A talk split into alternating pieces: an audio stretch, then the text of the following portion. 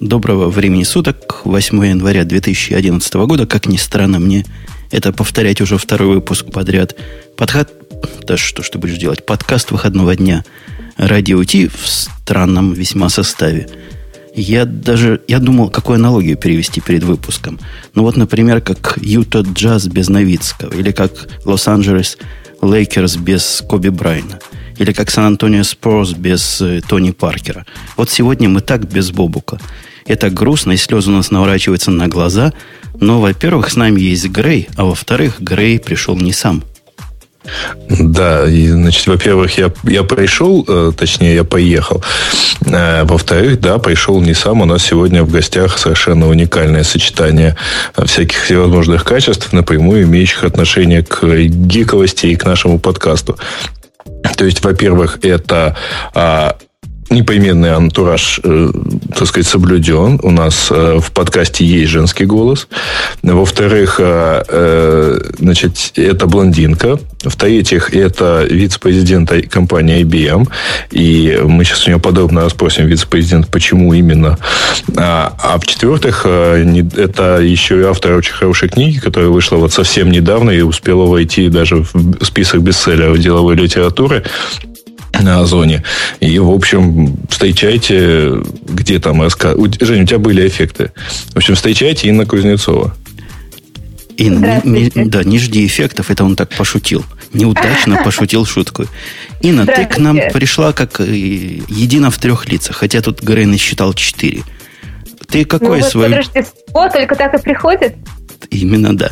А ты какое свое лицо считаешь основным? Вот блондинка, IBM или книга писатель? А, я считаю, что я едина, как ты только что заметил, потому что, конечно, одна часть жизни всегда подпитывает другая, другое. Моя книга бы не случилась, если не случилась моя карьера в IBM. Моя карьера в IBM не случилась бы, если бы я не была мной. То есть тем сборищем интересов и знаний, и удач, и неудач, которые со мной в жизни сложились. Как-то гладко ты отвечаешь. Слушай, а, Грей, а ты Инну знаешь по книге, да? Ты вообще, я понимаю, не в курсе был, что она еще к IBM отношение имеет? Нет, я как раз был, в, ну, то есть, что значит не в курсе? Сейчас в курсе, а до какого момента ты считаешь, что я был не в курсе? Да я понятия не имею. Разговор чистый разговор поддерживает. Давай, Нет, в действительности, да. Я, я даже не, не таким образом познакомился, я познакомился через ЖЖ. То есть, э, дело в том, что вот вся вот так не, замечательная книга, по которой мы сегодня еще сейчас вспомним, э, это вообще э, ну, некое продолжение блога Инны, которое она ведет на Live Journal, и, в общем, на него мне и дали ссылку. Я ссылку сейчас кину в чат. Надеюсь, что LiveJournal не упадет от нашего обычного бобук эффекта.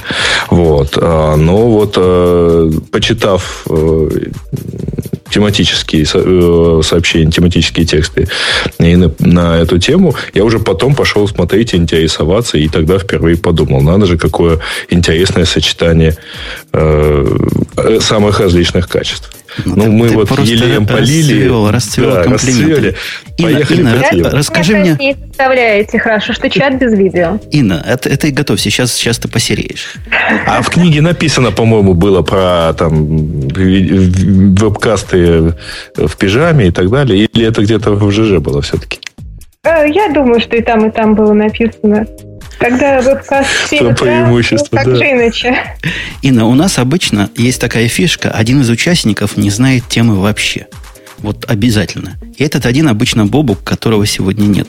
Его, по слухам, затопило что там, паводком или чем Бобука затопило? Говорит? Я не понял, то, то ли он затопил, то ли его затопило. Ну, в общем, вода, воды там много. Воды по колено, вся аппаратура залита, и он весь страдает. Поэтому сегодня я тему не читал, то есть я твои книги это, наверное, стыдно признаться в приличных кругах, не читал и даже не слышал, что такая бывает. Это позор, конечно, на мои оставшиеся седины. Но дай нам в двух словах вводную часть. Что за книга а, и ну, вообще по чем речь? Ты, и на прежде чем ты продолжишь, э, учти, вот на фотографии, если он там тебе видно, вот на аватарчике, вот у него под кепкой просто ничего нету. Поэтому под седины это было исключительно... Под кепкой мозг, могучий, и с больше, чем тремя извилинами. Инна, вот эта книга, она из вот этих, которые я ненавижу, мотивационных? Нет, я не считаю свою книгу мотивационной, хотя почему-то многие авторы рецензий именно это по нее отмечают. Я очень боюсь книг, которые говорят «делай как я, и все будет прекрасно». Просто потому, что у каждого человека ситуация уникальна, и любая теория имеет границы применимости, иначе это не теория, иначе это религия, в которую надо верить. Моя книга – это скорее э, те уроки, которые я извлекла из своей карьеры до сегодняшнего момента. И какая-то попытка их переосмыслить, какая-то попытка разобраться в том, что мне помогло, э, какие ошибки я сделала. Я очень много пишу о своих ошибках, о своих неудачах. Мне кажется, что возможность случиться на чужих неудачах – она не менее важна, чем на чужих успехах. Это книга о карьере, а, о моей карьере и об общих советах вообще. Как проходить интервью, как выбирать следующую работу. Очень много я пишу о том, что я назвала лимитирующим фактором, когда люди относятся к определенным меньшинствам, а, будь это языковое меньшинство или а, гендерное, скажем, женщины в основном мужской индустрии, или по национальному признаку, или по множеству других э, религиозных, зависит от ситуации. Нам свойственно считать, что у нас ограничены возможности продвижения. Вот как быть в такой ситуации? Как, что помогло мне? Пишу много об этом. Один из моих собственных ограничительных факторов – это то, что я интроверт, а мир бизнеса в Америке очень экстравертный, очень основан на контактах. Поэтому мне пришлось учиться общаться с людьми, учиться заводить контакты, эти контакты использовать. В книге есть глава об интровертах в экстравертном мире бизнеса. И опять-таки, это советы скорее основанные на том, что помогло лично мне, э, законспектированные и предложенные с надеждой, что они помогут другим.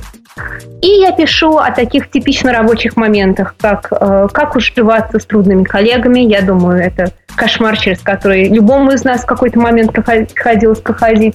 Как уживаться с трудным начальником, и о более поздних участках карьеры, о том, какие факторы часто являются барьером на пути к продвижению к более высоким постам, когда люди выходят на первый и второй уровень руководства и на нем застревают, потому что э, определенные вещи не могут собой в себе преодолеть. А, часто это бывают э, две стороны одной медали. То, что помогало людям продвинуться в начале карьеры, становится препятствием на пути дальше. Надо как-то это изменить в себе, какой-то другой стиль принять. Вот об этом а, эта книжка. А в нее также вошли определенные истории обо мне, о том, как я проходила интервью в разных ситуациях, о том, как, с какими ситуациями я сталкивалась. Э, опять-таки, разбор полетов своего рода, который, э, как мне кажется, может быть забавно прочитать и забавно рассмотреть именно с точки зрения обучения на реальных ситуациях. То есть ты хочешь сказать, что вот наша гиковская аудитория или более-менее IT-ориентированная, прочитав твою книгу, сразу вся после прочтения правильными и ровными колоннами пойдет э, в PM, project менеджеры продукт менеджеры потому что вот это то самое продвижение, или даже вице-президенты. Я очень надеюсь, что этого не случится, потому что э, одна из глав моей книги посвящена различным путям, которые мы для себя выбираем путь административного продвижения – это далеко не единственный путь. И э, как раз каждый раз, когда возникает вопрос о выборе следующей работы, люди ко мне приходят очень часто и в блог, и те, у кого являюсь ментором, спрашивают, вот мне предлагают несколько работ, какую мне из них выбрать? И один из первых вопросов, который я задаю в ответ, знаете, классика, вопрос на вопрос, а что для тебя важно в твоей карьере? Куда ты хочешь прийти? Потому что одним нравится идея административного продвижения, руководство людьми, повышение в иерархической структуре. Для других этот путь – это кошмар всех их жизней. То, что другим людям интересно, и я думаю, среди ваших слушателей такое будет большинство, им интересно совсем другое. Им интересен, интересен путь эксперта, путь профессионала, путь э, человека, который становится лучшим в своем деле. И для не, них не, погоди, выбор пог... будет совсем другим. Поэтому Пога... Погодите, погодите, да. погодите. То есть ты вначале нам прямо и честно сказала, что не мотивационная книга. Но пока я слышу, э, я даже не скажу заманухи, но вот лозунги из «Мой путь к успеху» или «Как перестать волноваться и начать счастливо жить». Грей, ты книгу читал, ты замотивировался, решил двинуться в, куда, в какую-нибудь сторону? Э, я книгу читал, э, замотивироваться мне довольно сложно, потому что, э, в общем, и так достаточно высоко продвинулся, так что тут, тут сложно. Вот, вот на этой позиции мотивация, она как-то ну, тяжело выбрать следующую цель. А, но я вот тут хотел сказать, во-первых, книжка полезная. Я, в общем, писал у себя в блоге рецензию на нее. И книжка, книга, безусловно, есть полезные моменты, которые надо понимать, в том числе с другой стороны. То есть, а, вот ты напишешь с точки зрения э, человека, который продвигается, а это в том числе понятно, полезно понимать тем, кто продвигает, тем, кто смотрит там чуть-чуть сверху. А, поня... Э, во-первых, как это надо делать, а во-вторых, как это воспринимается с другой стороны. Это во-первых. Во-вторых, я вот все-таки там возражу э, вам обоим на тему того, что вот э, вся наша аудитория сейчас возьмет и пойдет, начнет думать про э, продвижение и так далее. Может быть, этой аудитории полезно в какой-то момент э, понять из этой книги, что э, они вовсе, может быть, и не заслуживают этого продвижения вот так, знаете, охладим давайте их. То есть, действительно, довольно большое количество народу, и мне приходилось встречать, в том числе там, среди разработчиков, среди вот так или иначе имеющих отношение к а, IT, людей, которые вот, ну, скажем так, не, не заслуживая продвижения, тем не менее, либо его получали, либо возмущались, почему они его не получают. И вот подобного рода охлаждение в их мыслях, оно все-таки тоже полезно. В том числе и нашей аудитории. Инна, а, а что, движение все, а стояние на месте ничего? Я, например, думал написать книгу, вот послушав тебя уже минут, минуты три, думаю, может мне взять все, бросить, написать книгу. Как избежать продвижения всеми путями? Есть люди, которые работают ради того, чтобы продвигаться. Есть люди, которые работают просто как средство зарабатывания на жизнь. Есть люди, которые работают, потому что им интересен тот материал и то, что они изучают при этом новое. А, в зависимости от того, что движет людьми, у них есть э, выбор. И продвижение наверх, оно далеко не всем будет возможно, как Сергей заметил, но оно также далеко и не всем интересно. А когда люди прочитают эту книгу, они поймут, что связано с продвижением наверх. И в частности, какие решения им придется принимать и от чего им придется отказаться. Уже становясь руководителем, например, они начинают не делать то, что они делали раньше, а делать то же самое через других. Они уходят из игроков в тренеры. Далеко не каждый игрок хочет уйти в тренера. Я очень часто сталкиваюсь с людьми, которые жалуются на то, что раньше они решали интересные задачи, а теперь занимаются исключительно офисной политикой. Вот они продвинулись, им приходится то искать деньги на проект, то уламывать кого-то по поводу сроков, вместо того, чтобы сесть и разбираться в интересной для них задаче. И не, не, подожди, это все понятные это, вещи. Это все понятные таким вещи. продвигаться не стоит. Им стоит по какой-то другой путь поискать для себя э, карьерный, в том числе и стояние на месте, если это сказать, то, что доставляет им удовольствие, если им нравится, чем они занимаются. Ну вот у меня корневой вопрос. Возможно, я в, в твоем лице наезжаю не на тебя, а на всех тренеров успеха, но книги такие, на мой взгляд, глупым не помогут. А умные это и так все знают. А тебе так кажется, на самом деле. Вот про умных это ты не прав, Жень. Почему? Я, я, я очень умный, я все это и так знаю.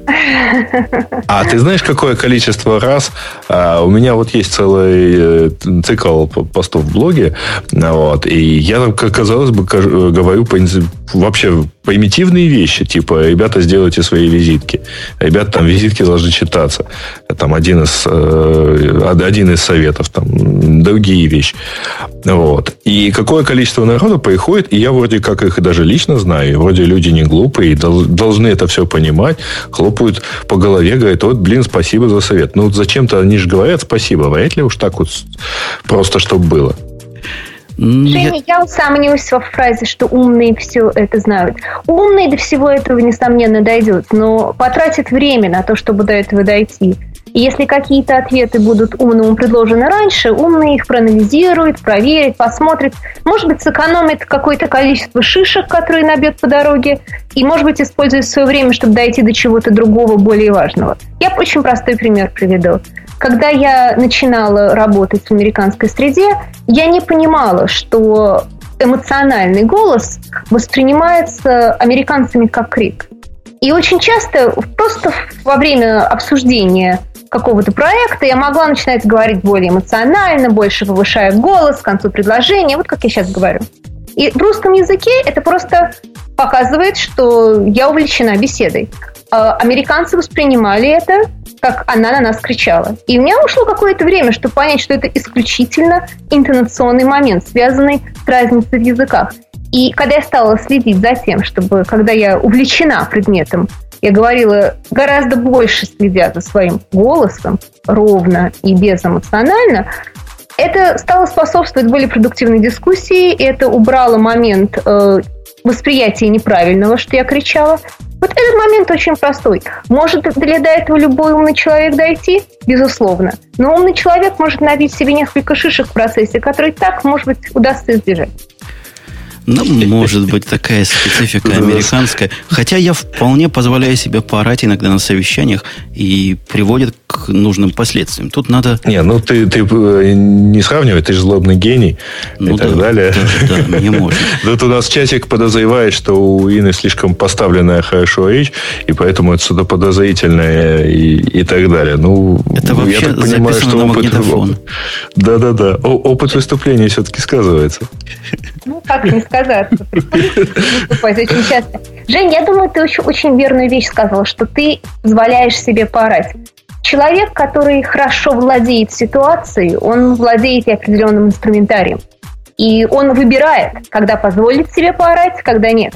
И бывают ситуации, когда нужно и более жесткий стиль применить, и показать людям, что ты рассержен, и, как ни странно, это приводит к результату разница между умным и глупым человеком в этой ситуации в том, что... Ну, и дело даже не с умным и глупым, а обученным и опытом. А в том, что опытный человек, как ты, понимает, когда это стоит сделать, а когда нужно употребить другой стиль. А человек менее опытный или более глупый в данной ситуации все время действует одним стилем. И, естественно, приходит гораздо меньше результатов, чем ты. Ну, допустим, допустим. Хотя, мне кажется, это была одна, часть, одна из частей твоей мотивационной методологии говорить собеседнику то, что ему хочется слышать. Я подозреваю, есть там такая глава. Не, ну вот... Э, Нет, ну, надо бы... представить, наверное, Жень. Мне, мне не приходило это в голову, говорить собеседнику. Почему? Это, очень-очень действенное правило. Особенно, mm-hmm. когда разговариваешь с идиотами. Слушайте, Нет, меня... это, безусловно, полезная вещь. Я вот, правда, прямо сейчас читаю сразу три книги, на эту, в которых встречается ровно один и тот же совет. Э, критикуя человека, сначала скажите ему приятно. Чем одна из этих книг, это пишет э, Скотт Бекон, ну, ты знаешь эту книгу. Э, искусство управления IT-проектами. Ну вот, ребят, это вообще, наверное, человеческая мудрость. Слушайте, а вы знаете, я гляжу на чатик, но кроме радикалов, которым не нравится решительно все, там, похоже, есть большая часть айтишной аудитории, которая думает примерно как и я. То есть думает, что все это воду и пасы руками, которые помогут нам всем быть счастливы. И вот один человек пишет, я уже ненавижу эту книгу. Я ее не читал, но я ее уже ненавижу. Ну, можно сказать, что пиар плохим не бывает, но в действительности, ну, не читал, так и не читал. Хорошо. Я не Раз думаю, не... что это книга для всех. Я думаю, что есть люди, которым эта книга совершенно не нужна. Так же, как любая книга из бизнес-области, правильно? Слушайте, а вот у меня такой вопрос. Если человек, как я, с улицы, который к подобному роду литературы, не литература, а как, как это называется, наверное, бизнес-литература, да, относится с э, врожденным подозрением – с чего ему начать что-нибудь такое почитать, чтобы развеять подозрения? Есть ли такой путь? Какой-нибудь классик в вашей области бывает, Инна? Вы знаете, э, мне трудно говорить за всю бизнес-литературу, потому что это очень сильно зависит от той области, в которой человек работает. Я бы начала с того, чтобы начать э, с той области, которая интересна. Всегда есть область, которая как-то важна и как-то нужна лично для себя. Для одного это ведение переговоров, для другого это открытие и финансирование стартапа, для третьего это слияние компаний и поискать какую-то книгу в этой области. Я не верю в то, что есть книги, применимые всегда и для всех. Я не верю в то, что есть книга для любой аудитории. Э, наверное, люди религиозные со мной не согласятся, но бизнес-литература – это не религия. Грей, у тебя ведь наверняка есть какой-то труд, который... Ты ведь явно человек, любящий подобного рода литературу. У тебя на полке стоит в красном углу, даже не стоит, а висит в красном углу какая-то особая книга с большой буквы «К». Нет, она с большой буквы I называется на iPad, и на нее собрано порядка 300 книжек, в том числе и подобные. Но в действительности, э, значит, товарищи гики, особенно в чатике, не очень понимаю, э, почему, с одной стороны, вот вам сейчас вы уже заранее ненавидите эту книгу, с другой стороны, э, там, примерно те же гики с удовольствием комментировали мой подкаст про бизнес-литературу в свое время была, э, э, был один специальный выпуск. И, в общем-то, э, там, скажите, пожалуйста, кто против прочитать книгу, например, про секреты презентации Стива Джобса. Все читали, в том числе те, кто никогда вообще никак, нигде не выступал, но вот все читали, потому что это же про Джобса. Вот. Я, мне сложно назвать какую-то конкретную книгу, которая была действительно бы полезна совершенно всем. Ну, разве что вот как повести дело в порядок Дэвида Аллена. Ну, это знаменитый JTD и так далее. Я ее тоже не люблю. Да что ж со мной такое? Сегодня я не люблю решительно все.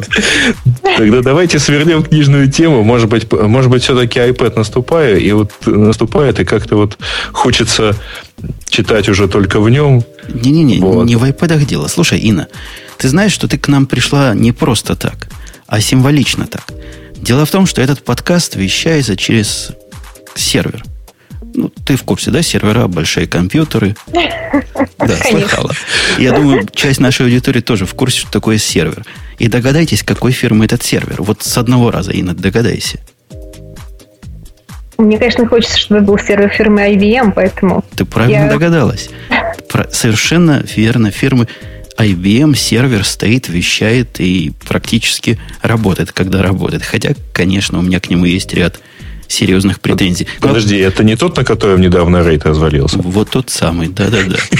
Ну, я так понимаю, человека, который связан с маркетингом, глупо спрашивать, доколе у вас будут рейды разваливаться так, что весь компьютер умирает от этого, и доколе надо будет шаманство делать с никами, это не по адресу будет.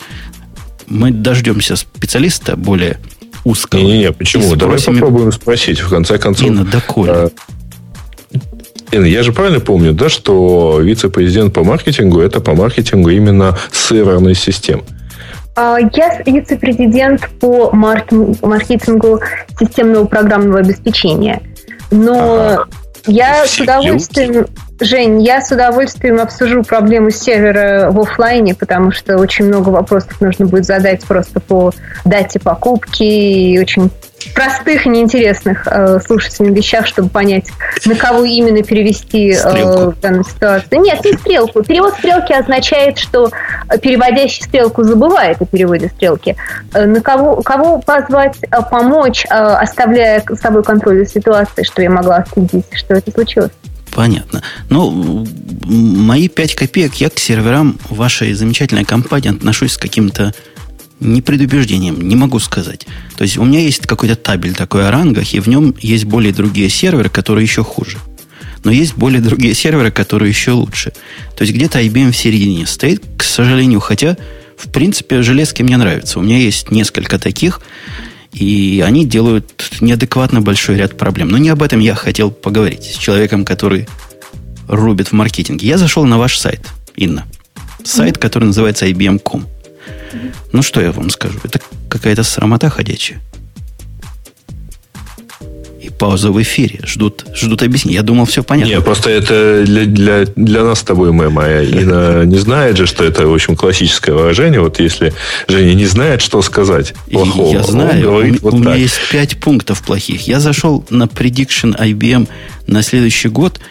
И вот если, если бы, Инна, ты не была бы блондинкой нашим гостем, я бы сразу вышел бы с этого сайта. Потому что первое, это о том, что спасти планету. Ну, боже ж ты мой, ну и вы тоже планету спасаете. Жень, я думаю, что то, о чем ты сейчас говоришь, относится к видению разумной планеты. Это стандартный русский перевод Smart Planet. И, давай я немножечко поясню, о чем в данном случае идет речь. IBM выступила с uh, идеей, что э, наш мир меняется очень сильно, и особенно во время кризиса появилась возможность использовать имеющиеся ресурсы более полно. Это относится и к IT-ресурсам, и к ресурсам естественным, то есть воздуху, экологии, э, ископаемым материалам.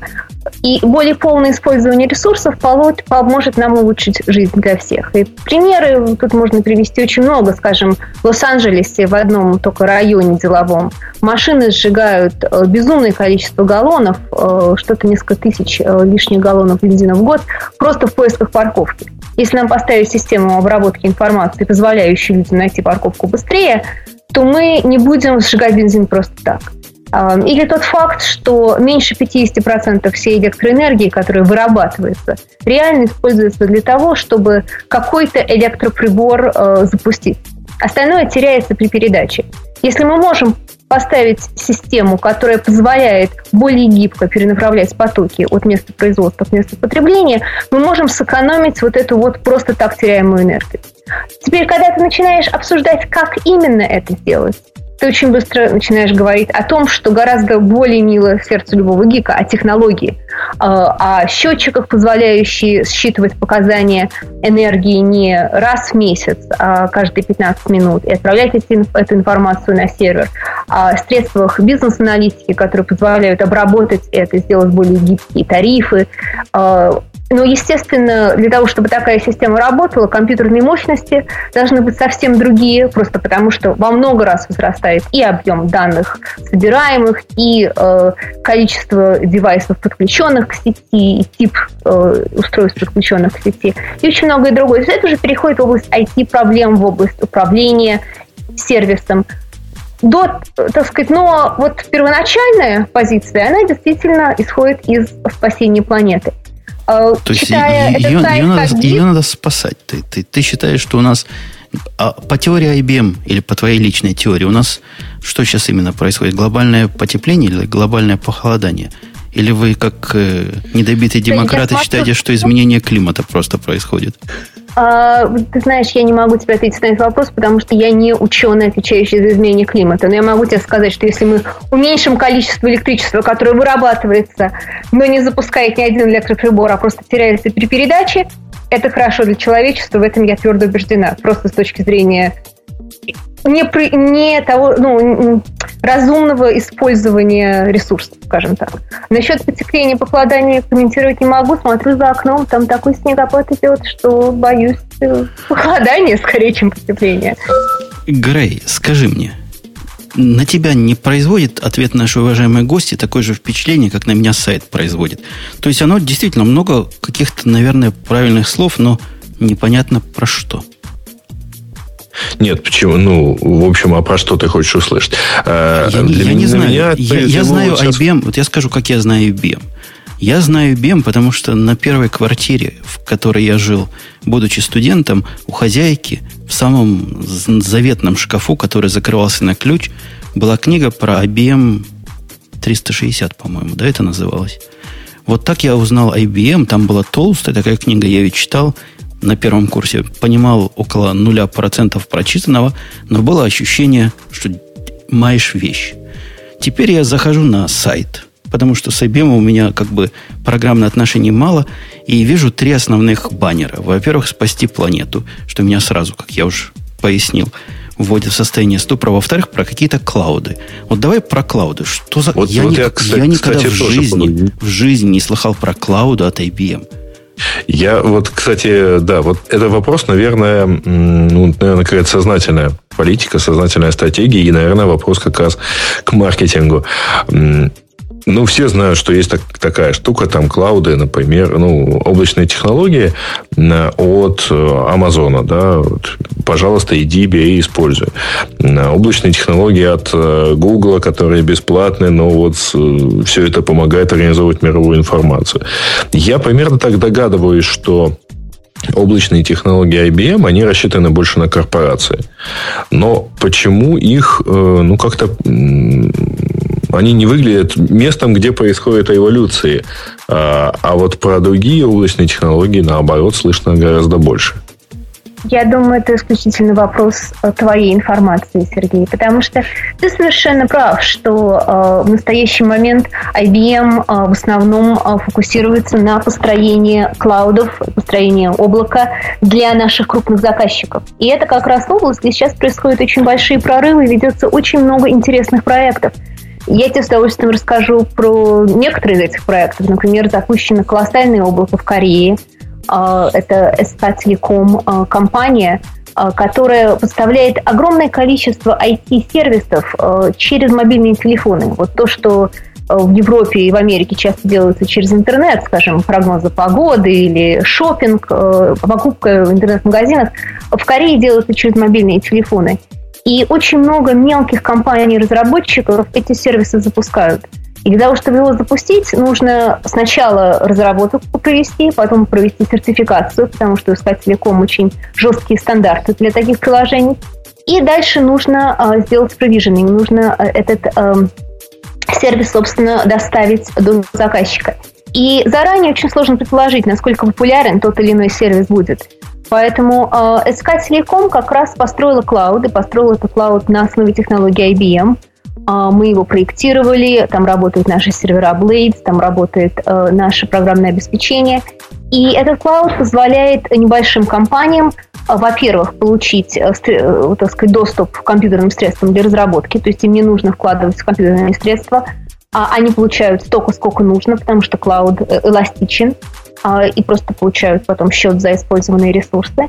Потом прямо тут же на, на том же самом облаке они проходят сертификацию, и дальше с того же самого облака сервис поставляется э, покупателям. И опять-таки эластичность в данном случае играет огромную роль, потому что в зависимости от того, насколько он популярен, просто клауд добавляет и уменьшает количество ресурсов. Угу. То есть никому не приходится вкладывать заранее больше денег, чем э, нужно то, чтобы это дело запустить. Они ровно платят только за, за те ресурсы, которые реально использовал этот сервис.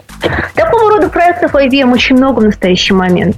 А, очень много ведется проектов подобного рода в финансовых, финансовых структурах, довольно много в государственных структурах. Не все заказчики дают нам право публикации, потому что ряд этих проектов конфиденциален или в силу ноу-хау, или в силу э, просто государственной защиты информации, но таких проектов очень много, поэтому, а, возможно, ты знаешь про Amazon и Google, потому что эти а, облака рассчитаны совсем на другую аудиторию, как раз на ту, с которой ты больше общаешься. Это э, облака, рассчитанные на разработчиков, причем часто на разработчиков из небольших и мелких компаний, которые просто имеют потребность э, вот именно в raw computing, то есть э, в непосредственных средствах разработки, в доступе к мощностям, что э, эти облака им представляют. Подожди, Но подожди, когда... подожди, подожди. Так нельзя, нельзя так. У, у вас на Cloud Today IT for Tomorrow баннере ссылочка идет, там акцент на малый и средний бизнес. Вот этот малый и средний бизнес, я как бы не представитель этого, я представитель их всех. То есть у меня есть группа, которую можно малым бизнесом назвать, которая внутри подразделение, наверное, по вашему определению будет средним, и внутри корпорации, которая супер-дупер большой бизнес. Так вот, наши, все мои подразделения, с которыми я общаюсь, они не облачатся в IBM. То, что мы с IBM делаем, и это правда, я не могу скрывать, мы занимаемся виртуализацией с IBM, это да. Но это как бы совсем другая и буквально конкурирующая линия мысли. Я, а я если не человеку... Это же конкурирующая тема, да? Жень, я с тобой не соглашусь в том, что виртуализация конкурирует с клаудом. Я считаю, что виртуализация – это как раз первый шаг на пути к клауду, потому что для того, чтобы построить клауд э, в рамках полного, полного предприятия, тебе нужно пройти через несколько естественных этапов. И первым из них как раз является виртуализация и консолидация, как серверная, так, кстати, и хранение баз данных – После этого тебе необходимо поставить поверх э, следующий уровень. Это управление э, приложениями, да, э, то, что называется Systems Management, и э, его Cloud Management, уже следующий уровень. И э, вот это, так сказать, та область, где часто многие заказчики сегодня находятся. После того, как ты э, получаешь контроль э, за тем, что у тебя происходит в системе, ты начинаешь систему автоматизировать, стандартизировать виртуальные образы и э, автоматизировать работу над процессами. И вот когда это уже автоматизировано, когда ты видишь любой процесс с точки зрения SLA, Service Level Agreement, ты можешь переложить легко те или иные процессы на клауд. И, так сказать, управляя Ничего себе легко. Ничего себе. Я, я заворожен это твоим голосом. Совсем нелегкий процесс, но... Я, но... я заворожен Нет. твоим голосом, поэтому и давал тебе вот так долго говорить монологами. Обычно я не позволяю. Так вот, я тебе скажу. После того, как компания вложила, я даже почти, стараюсь посчитать миллионы, десятки миллионов в построение своей собственной виртуальной структуры, этой компании говорить, ок, опаньки, ребятки, вы теперь научились на кошечках это делать, а теперь давайте в настоящее большое облако. Я даже подозреваю, куда они пошлют с таким предложением. Нет, я, я думаю, что ты совершенно не прав, потому что в этой ситуации э, компания, проходя через каждый из этих процессов, очень многое приобретает. Каждый из этих процессов не является просто шагом в сторону клауд. Каждый из этих процессов, каждый из этих ступеней является прежде всего э, возможностью получить э, дополнительные возможности. И у, у, э, главной возможностью в этой ситуации является уменьшение времени реагирования системы. То есть, когда ты свою систему консолидируешь и можешь ей лучше управлять, получаешь контроль за тем, что у тебя есть в системе, и видимость того, что есть в системе, ты уменьшаешь время, которое тебе нужно для того, чтобы произвести изменения в системе. А это дает огромный выигрыш э, не только во времени работы департамента IT, это дает огромный выигрыш во времени потому, для всего бизнеса. То есть, если ты интегрируешь только что купленную компанию или открываешь новые филиалы, интеграция IT – это один из самых трудоемких и дорогостоящих элементов и слияния компаний, и часто, так сказать, бизнес-процесса довольно дорогой элемент изменений. Поэтому ускорение реагирования имеет очень большой финансовый эффект. И каждый раз, когда ты двигаешься по этой цепочке в сторону клауда, ты уменьшаешь время реагирования. И это дает тебе очень большую э, пользу. То есть речь обо о проходе по этим ступеням ведется не с целью прийти к клауду, а с целью уменьшить время реагирования и продолжать его уменьшать на пути продвижения. Ну, собственно, это хороший ответ, только не на тот вопрос, который я задавал. Но, в принципе, да, я первый раз я удивлялся, когда отвечают на вопросы, на которые хотят ответить. Это, по-моему, тоже крутое правило. Я иногда его использую. Я научился у Михаила Сергеевича Горбачева. Первый раз увидел – когда он вот таким э, образом Жень, отвечал. Жень, ты ошибаешься. Михаил Сергеевич Горбачев в принципе не отвечал на вопросы. То есть у него ответа не было.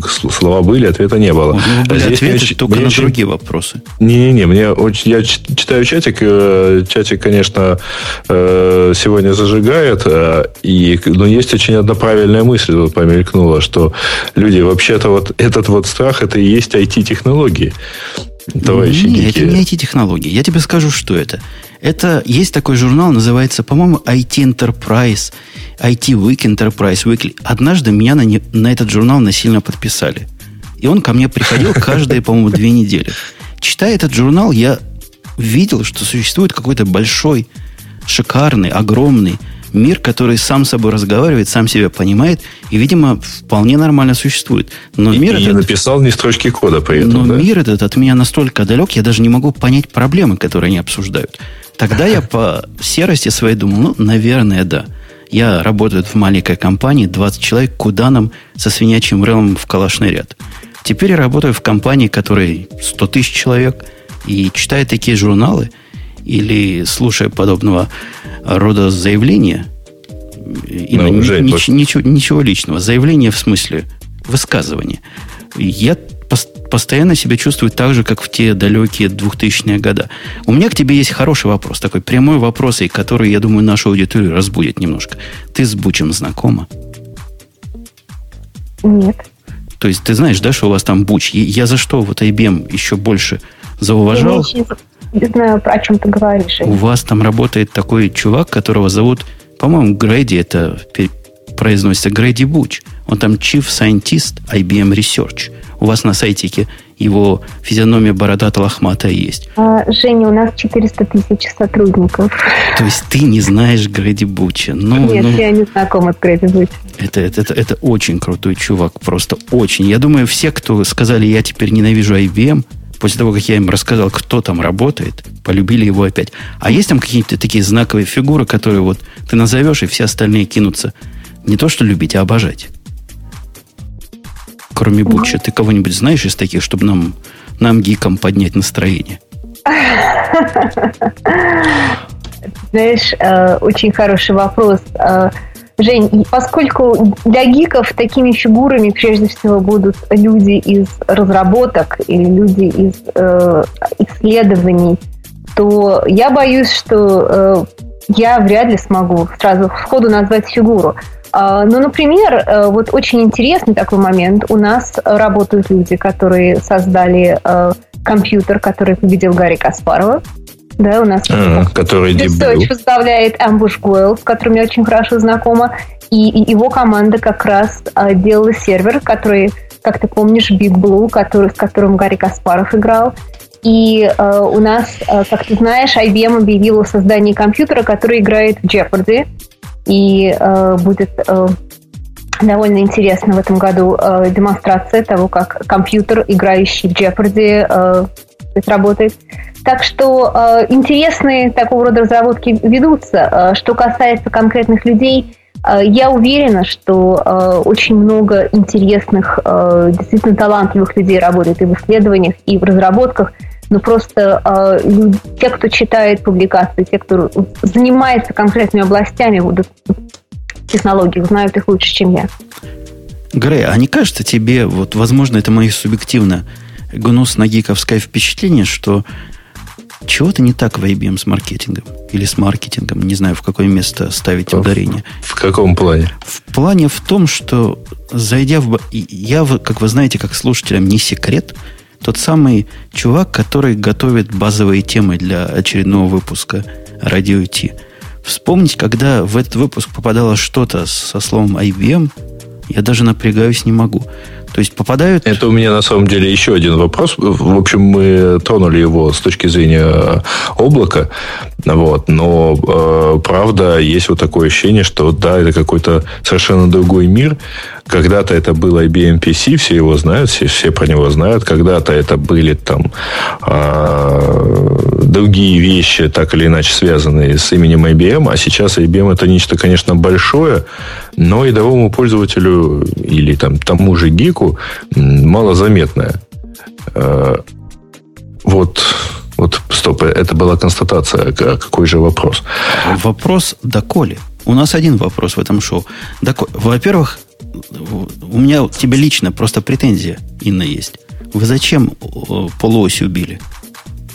Ах, вот, слушай, ну это давно было. Она тогда еще... Ты, ты тогда еще не работала? А, не я подозреваю, что она тогда еще в Москве была, да? Я была очень далека тогда от полуоси. Э, я тогда, если память мне не изменяет по части конкретных годов, убийства полуоси, э, работала как раз, мы начинали стартап IBM Life Sciences, который э, разрабатывал и продавал решения для биотехнологий. Но я хочу сказать, что я с тобой полностью согласна. Я считаю, что то, что полуось не сложилось, это очень грустно, потому что это была хорошая система. А, но, как мы знаем, есть целый ряд факторов, которые играют э, сказать, большую роль, к сожалению, в том, идет ли та или иная система или нет. И это как факторы качества продукта, так и маркетинга, и продаж, и позиционирования, и самое главное, времени выхода на рынок. И часто продукт, выходящий раньше, рынок завоевывает, и даже более лучший продукт уже не может э, занять эту нишу. Поэтому это да, вопрос, да, ну, ну, наверное, из истории маркетинга скорее, чем... Э, это, это, это полуось. Для меня до сих пор загадка, кто вот был тот гений, который принял решение прекратить продукт, который был по своему времени просто в другой лиге, и никаких близких даже конкурентов не имеющий, поразительно удивительный многими местами – который вызывал горячую любовь, наверное, пяти с половиной гиков. И как они нас всех обидели. В общем, у меня претензии на всю жизнь. Так что, как только к нам человек из IBM приходит, вот ты первая пришла, я сразу претензии вываливаю и обливаю лучами позора. Ну, не по адресу. Я понимаю, не по адресу. Я согласен. Грей, мы... Мне очень приятно, Жень, что ты любишь полуось, потому что, как я уже сказала, мой ограниченный, не гиковский опыт работы с полуосью был исключительно положительный. И мне тоже было очень жалко, что этот продукт не пошел. А не пошел он именно в силу того, что, к сожалению, эта ниша уже была настолько занята, на мой взгляд, гораздо менее совершенным продуктом, что э, мы не могли набрать нужные обороты. Хотя э, я полностью согласна, технология полуоси настолько превышала то, что было на рынке на тот момент, что э, иначе чем с грустью к этому событию относиться нельзя. Я, я просто счастлив, что у нас тут есть, как говорят в наших Палестинах, agreement. Да, а, так, я так это, есть. собственно, хочу вот встоять. Кстати говоря, у меня тут мысль пришла в голову, что если взять, например, Apple, э, ну давайте так, Microsoft и э, IBM, ну если мы говорим о трех системах, о трех операционных системах с э, красивыми интерфейсами, которые были на тот момент э, на рынке. Да? Не будем брать Linux. А, то, так сказать, друзья мои, вот у меня правильное такое впечатление сложилось, что Apple делает красиво и зажигает народ, а Microsoft идет по пути какого-то вот сильного такого маркетинга и, может быть, там втюхивает Windows. А IBM э, предпочла просто разумно не тратить, э, понимая, что маркетинг штука дорогая, а, а зажечь не получается. И, в общем, прекратила полуось. Хотя, наверное, могла бы ровно по, той, по, той же, по тому же принципу, по которому сейчас развиваются многие продукты в корпоративной, ориентируясь на корпоративную среду. Хотя, наверное, можно было бы там продвигать. И, кстати, по-моему, полуось до недавнего времени во многих банкоматах использовалась. Как тоже хорошая стабильная система. Ну, сейчас там, по-моему, NT4 стоит. Ну, я думаю, что это скорее вопрос, а, какую область рынка и с какого типа решениями та или иная компания собирается а, выбрать своей основной областью Apple ориентируется э, прежде всего на потребительский рынок, и они делают это замечательно с красивыми продуктами, интерфейсами, и это область их компетенции.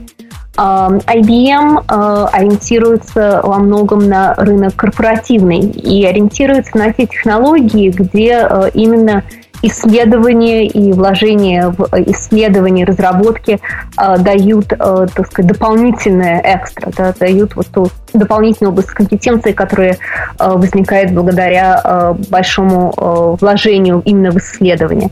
Значит, э, в этих областях IBM совершенствует и разрабатывает сервисы, разрабатывает софт, и всегда есть очень интересные дополнительные вещи, которые можно сделать, но любой компании приходится фокусироваться на основном, на основной области компетенции, иначе это средства распыленные.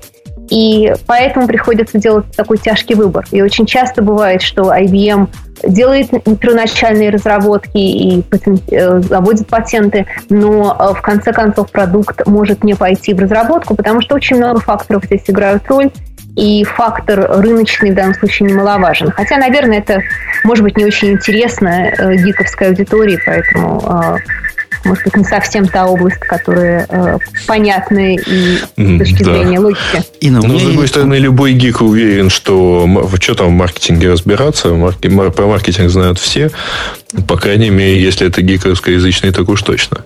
Не, в моем лице гик уверен, что если у него возникают такие вопросы, это что-то с маркетингом не то. А у меня есть вопрос более... более видишь, примерно то же самое. Более гнусный, Инна. Хотя все до этого тоже были достаточно гнусные. У вас есть такая технология, которая называется Power. То есть есть Power сервера. Меня да. поразило вот что. Где-то с года два назад у меня передо мной стояла проблема по ряду разных околотехнических причин переход на новую платформу. Ну вот с недобитых интелов перейти на что-то более, более другое, для более больших. Я разговаривал с двумя компаниями. Я разговаривал с Саном, который тогда еще был, пусть он покоится в мире, и разговаривал с IBM. Я от обоих получил удивительно одинаковый ответ – у меня возникло впечатление, что у вас customer support просто общий. И позвонивший специалистам, меня там долго переводили, в обоих компаниях мне сказали, ну, чуть ли не дословно следующее. Да, Power сервера хорошие, это в случае э, IBM мне так сказали, а в случае SANA сказали, Solaris сервера хорошие. Э, как на Solaris это процессор называется? Спарки? Ниагара тогда была, да, Спарки. А. А, ну, Но, говорят, вам его можно использовать только если вы точно знаете, что вы делаете и зачем вам это надо. Вот такой поражающий, то есть я не знаю, точно не знаю, я поэтому и звоню спросить, а решит ли это мою проблему. А меня ставит вот в такой тупик. Оно хм. вообще кому-то надо? Есть кто-то, кто знает, зачем оно надо? Э, несомненно, потому что если ты посмотришь на рынок серверов Unix, то ты заметишь, что доля серверов Power растет и очень сильно выросла за последние несколько лет, э, еще до покупки Стана. Э, Но здесь очень важный, ты очень важный момент затронул, очень хорошо его сформулировал. Действительно, сервера не всегда любой сервер хорош для всех задач. Есть понятие сервера, оптимизированного под приложение, и системы, оптимизированной под приложение. И, э, как ты также верно заметил, э, далеко не все приложения, не все э, задачи имеет смысл решать на x86 процессоре, так же, как далеко не все задачи, не, любые приложения имеет смысл решать на FAO или на мейнфрейме или на любом другом. Поэтому, если речь идет о большом количестве транзакций, если речь идет о продвинутой бизнес-аналитике, то, несомненно, Power сервер – это э, очень хороший сервера. Если речь идет о сервере базы данных, очень много задач э, серверов базы данных решается на Power. А если речь идет о как сказать, приложениях, которые написаны под Unix или под Linux. Но есть очень много факторов, которые э, всегда приходится принимать в расчет, когда сервер выбирают. Это и какие у тебя приложения. Если приложения написаны под Windows, то хочешь ли ты э, переводить их на Unix и на Linux в первую очередь. Э, речь идет также о том, какие у тебя есть системные администраторы и разработчики, потому что Power — это система Unix и э, Linux, значит, опять-таки, кто будет поддерживать сервер, кто будет с ним работать. Очень много разных факторов вот здесь вот играет роль, поэтому а, мне трудно комментировать ответ неизвестного мне а, customer support, но, в принципе, идея того, что сервер выбирает приложение, она не новая и, на мой взгляд, верна. А я, я не согласен. То есть я, я не согласен. Вот почему. Потому что у меня есть сегодня универсальное решение сервера под любое приложение. И чем плохо позиционировать, я не знаю, вопрос ли это технический или вопрос позиционировать, позиционировать замечательный Power, какие, возможно, не замечательный, я просто не знаю, мне не дали понять. Сервера как универсальное решение для, ну, скажем так, высоконагруженных или высокопроизводительных задач. Вот такой слоган занести в мозг аудитории, в том числе и нашей. Power это там, где вам не хватает силы обычного Intel. Я, я имела в виду э, то, что я, э, я пыталась перевести на русский язык high transactional environment, большое количество транзакций, не просто высокая мощность. Высокая мощность сегодня может быть на любых процессорах. Э, к сожалению, в настоящий момент, если ты посмотришь на то, что происходит в разработке чипов, э, то э, уже стали видны границы наращивания возможностей. Я не говорю, что эти границы наступят завтра, но если ты поговоришь с людьми из разработок, то узнаешь, что уже стали видны границы. Что-то удавалось преодолеть раньше путем добавления кэша, второго кэша, путем э, изменения дизайна чипа, но стали видны границы, которые э, к сожалению, упираются в такие величины, как скорость света и размеры атома, и наращивать мощность непосредственно чипа в общем виде становится трудно. Поэтому э, отсюда и возникла попытка чем-то пренебречь с целью нарастить другую мощность дополнительно. И отсюда э, возникла сама идея создания чипов и систем, оптимизированных под конкретные типы приложений, про то, что мы называем workloads. Это не есть оптимизация под конкретное приложение, скажем, для конкретного банка или для конкретного рабочего процесса. Но такие разные области, как э, бизнес-аналитика, как э, высокое количество транзакций, они требуют э, немножечко разного эм, разной оптимизации. Вот именно эта оптимизация, она и идет в основу подбора сервера под задачи. Ух, как сложно. То есть, Я прямо чувствовал, как ты готовишься сказать ух, Жень. Не, ух, потому что Power это ведь процессор IBM, я правильно помню? Да. Вот не было ли ударом то, что даже такой, не для IBM, а вообще моральным ударом для тебя лично, что такой Power ориентированный долгие годы игрок, как сами знаете кто, у которого во главе Стив, сами знаете, Джобс, решил, что для высокопроизводительных профессиональных приложений ему гораздо лучше пойти в мейнстрим, то есть в Intel 86 процессора, чем Я продолжать думаю, сидеть... Это... Ну, Женя, ты уверен, что это для высокопроизводительности? А для чего? У меня, у меня есть в подвале, в подвале у меня, Инна, не поверишь, в подвале у меня стоит железка, которая с водяным охлаждением. Там стоит, по-моему, 4 Power процессора. И называлась она, по-моему, G5 Power Mac G5. Это была страшная штука, которая грелась чрезвычайно, давала более чем сомнительную производительность для того времени и расстраивала меня постоянно. Особенно, когда я вспоминал, сколько сколько компания за это заплатила. Теперь у меня на столе стоит... Ну, конечно, нельзя сравнивать времена, но на столе у меня стоит компьютер, который тихий, спокойный, не греется ощутимо, считает все, что надо, и в том числе в таких странных высокопроизводительных и low latency приложениях, которые, которыми я тут профессионально пользуюсь. И я на всякий случай скажу, Инна, ты, возможно, не в курсе, я занимаюсь обработкой биржевых транзакций со всего мира. И вот вполне, вполне x86 у нас тянет. Хотя, конечно, же... конечно, было бы интересно попробовать Power. Ну, чисто по приколу, что-нибудь новенькое. А, ты знаешь, у нас есть линия у IBM тоже x86 систем, которая называется System X. И действительно, компьютеры построены на Нихалеме, а, и особенно серии EX5, которые еще дают дополнительные возможности для виртуализации за счет э, управления памятью совсем другой. Они дают колоссальные возможности по производительности. Все-таки мир меняется. Если раньше заказчики приходили на Power в основном именно потому, что они могли получить высокую производительность только там, сегодня заказчики приходят на Power по ряду других причин. Эм, другие виртуализационные возможности виртуализации, другие возможности по э, доступу к системе. А как раз производительность часто сравнивается с x86. И так же, как вот ты привел интересное сравнение, если раньше тебе нужно было компьютер с водяным охлаждением э, для таких мощностей, то теперь эта мощность у, тебя на столе. Все-таки индустрия развивается, и, соответственно, э, то, для чего использовались чипы раньше, теперь может быть решено э, другими средствами, другими чипами. Я не вижу в этой динамике ничего отрицательного. Я считаю, что это как раз очень, очень важный фактор для нашей индустрии, э, показывающий, что индустрия продолжает расти и имеет куда развиваться. Вообще динамика совершенно фиговая.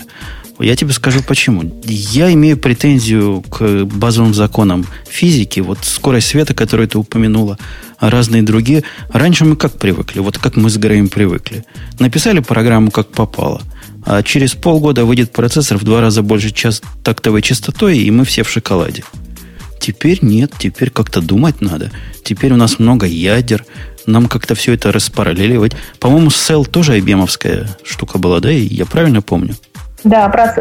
Да. Во, э, во, это, это просто, да. просто какая-то... Как раз для решения стохастических уравнений и, э, так сказать, этих самых security, для анализа security, для анализа ценных бумаг. Ну, так что как раз, да, твоя область. По разговорам с людьми, которые селами пользовались, они рассказывали, что это самый сложный в их жизни процессор, который они программировали. И такого специального программирования, которое надо для села, да. Они, ну, ну, я понимаю, скорость света трудно преодолеть, но меня, меня, это, меня это расстраивает. Хотя тут, к сожалению, не могу обвинить IBM, как, впрочем, и другие компании. Ну, хоть слава богу. А и в этом не виноваты даже Microsoft, да? И даже, нет, Microsoft виновата во всем в этом шоу, и это просто наша мото. И, Инна, спасибо, что с нами побыла. Мы с тебя обещали минут на 40 припрячь. А вот смотри, даже больше. По-моему, живенький разговор был. Не знаю, как тебе, Грей, показался. Главное, нет, ну он совершенно замечательный. Отдельное удовольствие. Я вот попал в чатик и его читаю, читаю. И чувствуется, что вот нет, ну это вот, это вот надо, надо народу показывать. В общем-то, как, как это может быть. Как это бывает в мире больших людей и больших ну, технологий. И, и в том числе. В том числе. А, Женя, Сергей, спасибо вам большое за приглашение. И мне очень приятно, что, как вы сказали, в первый раз у вас представители IBM. И э, я понимаю, что, возможно, э, не все ответы, далеко не все гиковские вопросы, э, так сказать, они... Нет, нет, нет, это совершенно замечательно как раз, Инна, потому что э, э, вот правда Женя там редко дает э, столько разговаривать, а тут вот он даже спасовал немножко и не стал особо перебивать, видимо, понимая, что все равно получит тоже хороший, правильный ответ. На который у него опять... Да, примерно. Вот. Нет, ну, то есть это, это замечательно, и я думаю, что, в общем, удовольствие от э, процесса было в некотором роде взаимным. Вот. И чатик, конечно, тут исходил э, и всячески извительно высказывался на тему того, что в эфире маркетинг, но вместе с тем ни один не ушел. В общем, как, как нас стало больше 900, так они больше 900 в эфире и сидят. Ну, если пригласить в гиковский чат-маркетинг, то, естественно, будет маркетинг. Это у гиков начнется перевыполнение, переполнение буфера и перевыполнение всех обязательств. У них просто окошки на такое количество текста не рассчитаны. Точно. Спасибо, Инна. Я надеюсь, я тебя не сильно запрессовал. Ты помнишь, это у нас шоу, и поэтому мне положено. А на самом деле компания, в которой работает Буч, я повторюсь, я не могу относиться, кроме как с восторгом. Все, пока. Может, тебя еще как-нибудь услышим, если будет у тебя тебя настроение с нами о чем-нибудь пообсуждать. Спасибо, и до свидания. Вот мы с тобой остались наедине, Грей. Только ты и я. А гости Подожди, приведенные... Ты, уверен, я... что остались наедине? Более уверен. Можно а, говорить. Да. Можно говорить гадости. Но мы не будем. Во-первых, потому что ну, я понимаю реакцию чатика. Я понимаю реакцию людей, которые будут... Это действительно иначе. Но иначе по-моему, это тот самый случай, когда иначе было, ну, по меньшей мере, забавно. Нет, это не просто забавно, а вообще это действительно немножко другая. Э, это как минимум немножко другой взгляд на э, вот как бы все вот это. Э, и да, люди, вот IT это в том числе и вот такое, товарищи в чатике, несмотря на то, что вы э, долго не уходили, но вот вам все-таки по, пора, бы, пора бы к таким разговорам привыкнуть. Хотя, да, конечно, это немножко далековато от идей, которые бродят в голове у разработчика там и гика. Надо нам найти с тобой. Хорошо бы девушку, хорошо бы блондинку, которая знает, кто такая Буч. Кто такой Буч. И тогда... Слушай, вот... Ты думаешь, Честно говоря, я, я сам не очень в курсе, поэтому вы такие это, вопросы задаете. Тут говорят, давайте гик, давай вдарим гиковскую тему. Давай вот ты, Грей, и я, Умпутун, вдарим на пару гиковскую тему. Например, крайне гиковское событие происходит последние про Наверное, App Store, что ли? Нет. А, нет, ты про SES хочешь? Последнюю неделю в городе, в славном городе, в котором даже есть своя Эйфелева башня. Да, и не только Эйфелева башня, там, говорят, еще египетская пирамида имеется.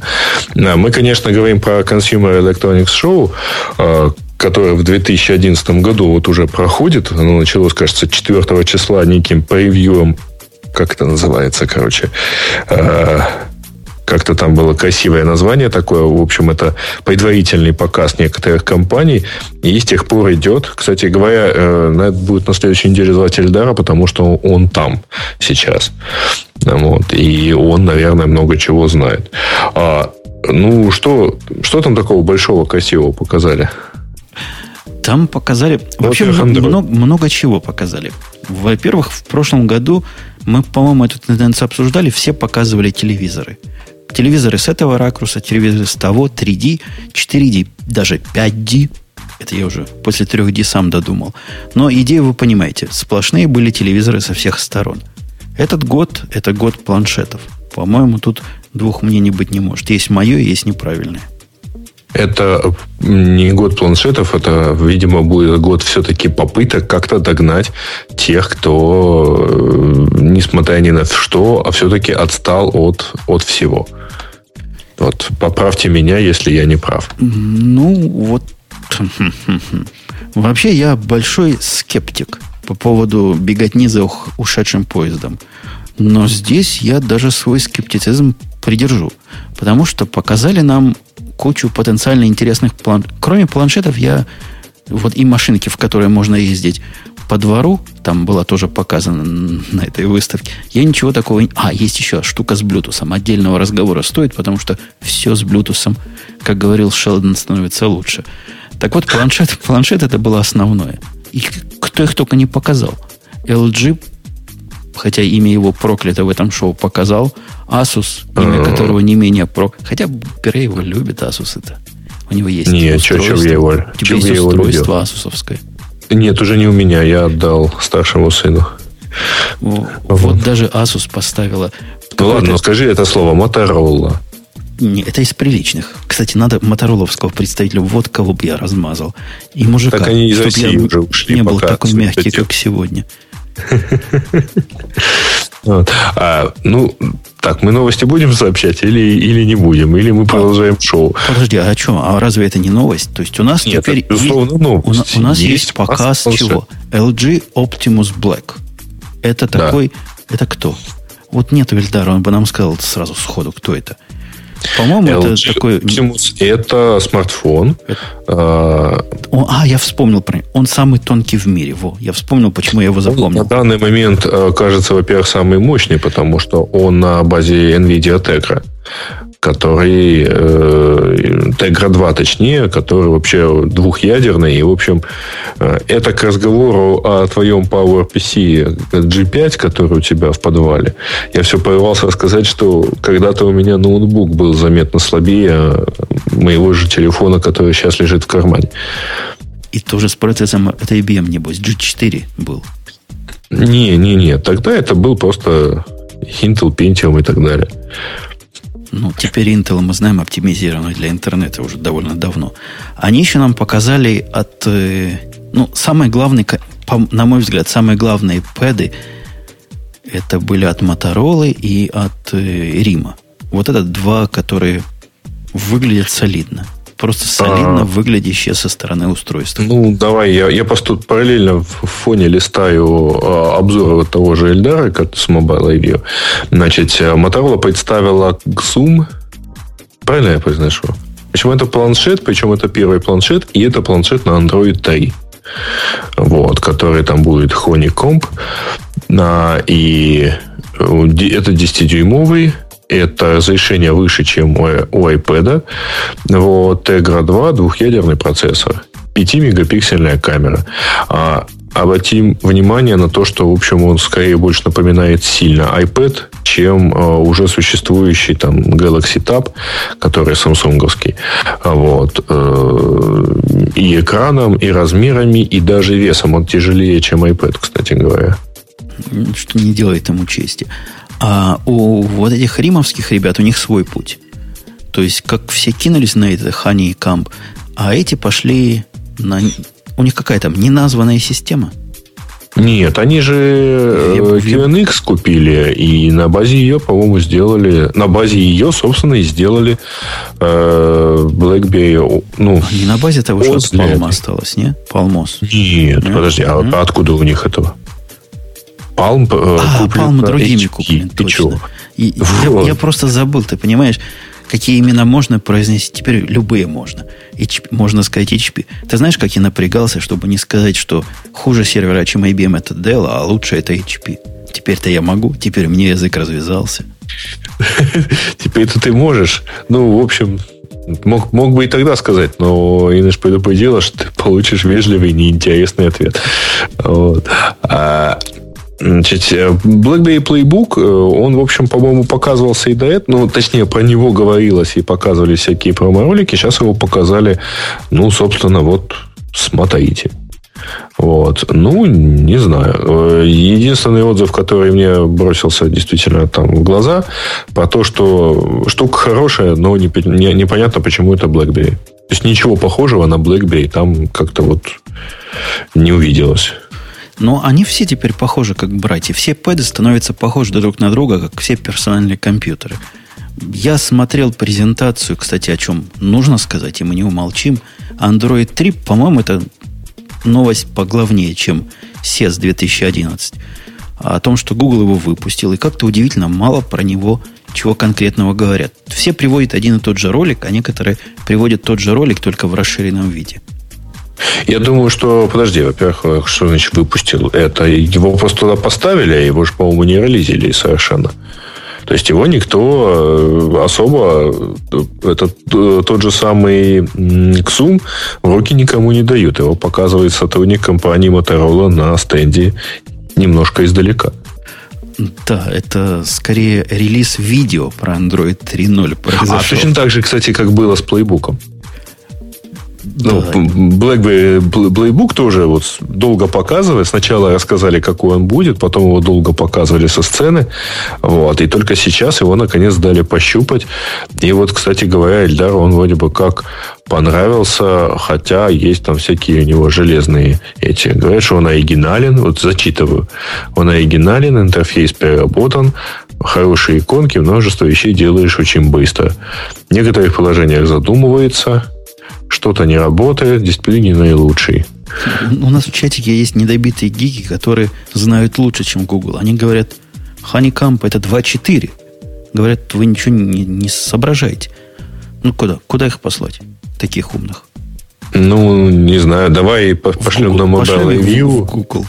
Напишите Нет, лучше в, в Яндекс. А, ви, да, идите, да, идите даже, найдите в Яндексе, что, что думает Google на эту тему.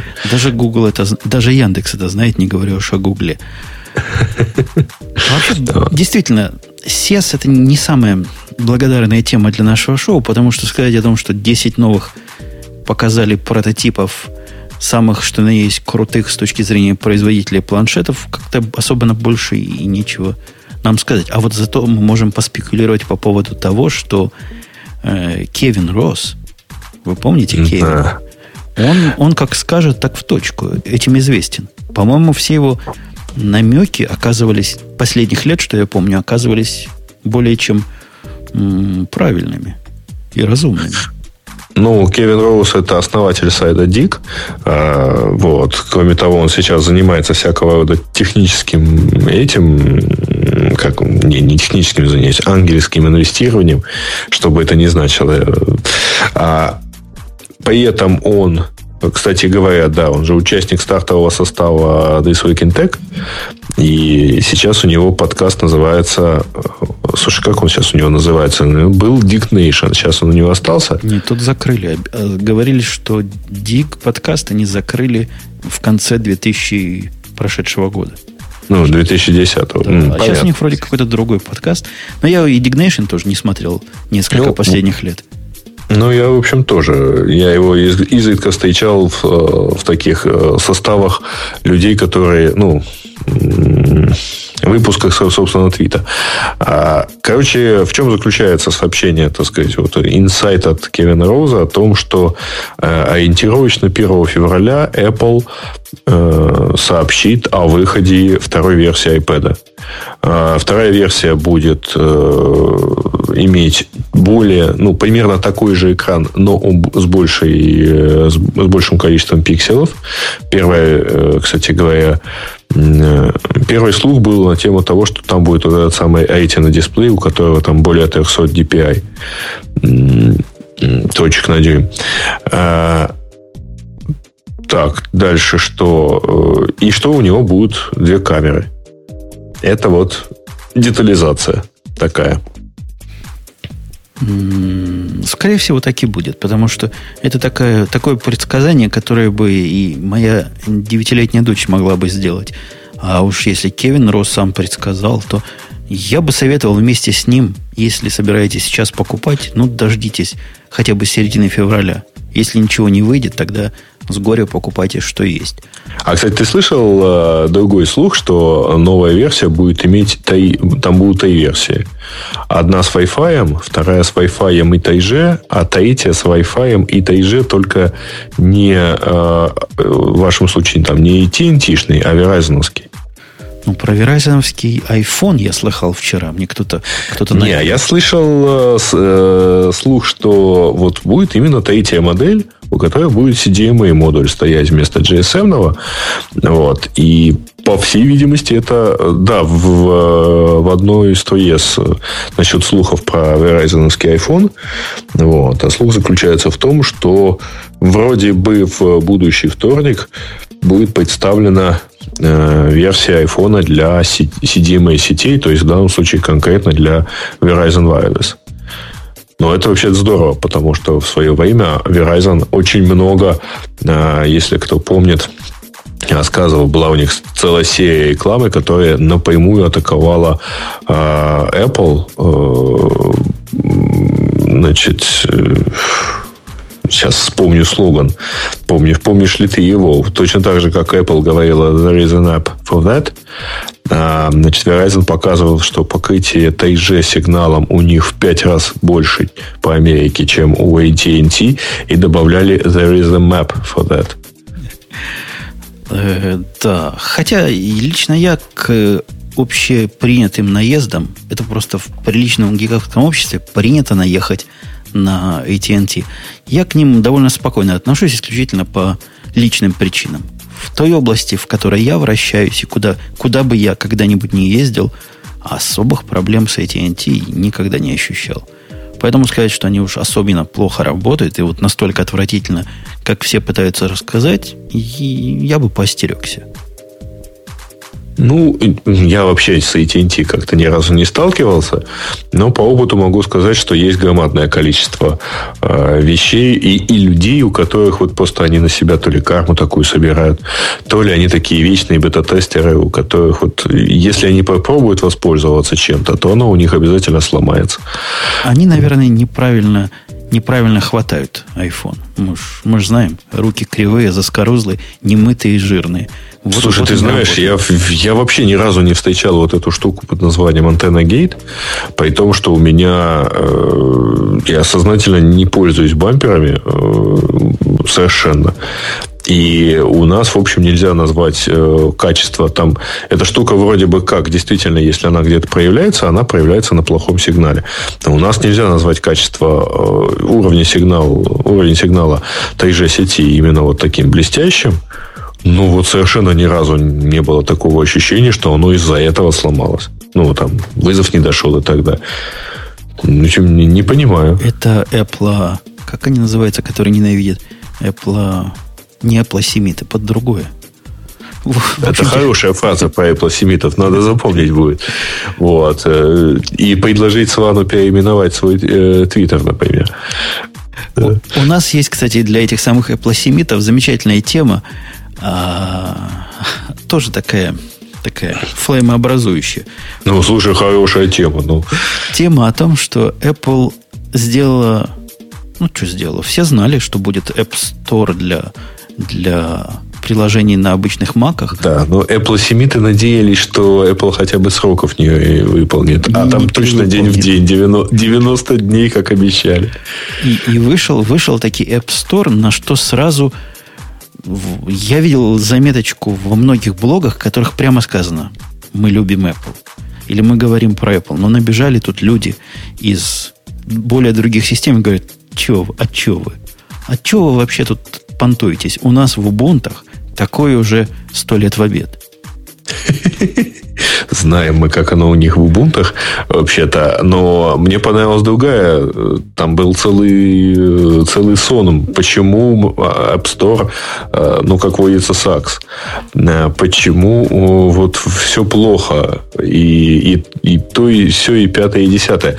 Было прекрасно понятно, причем. Вот, э, знаешь, что меня больше всего поразило? На lifehacker.com была такая статья, вот именно там Why Mac App Store Sucks. И вот читаешь, почему нет бета-версии, то есть не, нельзя триалы поставить, надо сразу покупать. А, там нельзя дать скидки отдельному пользователю. А, надо заново ставить, если ты до этого его купил не, не там, где ты его купил.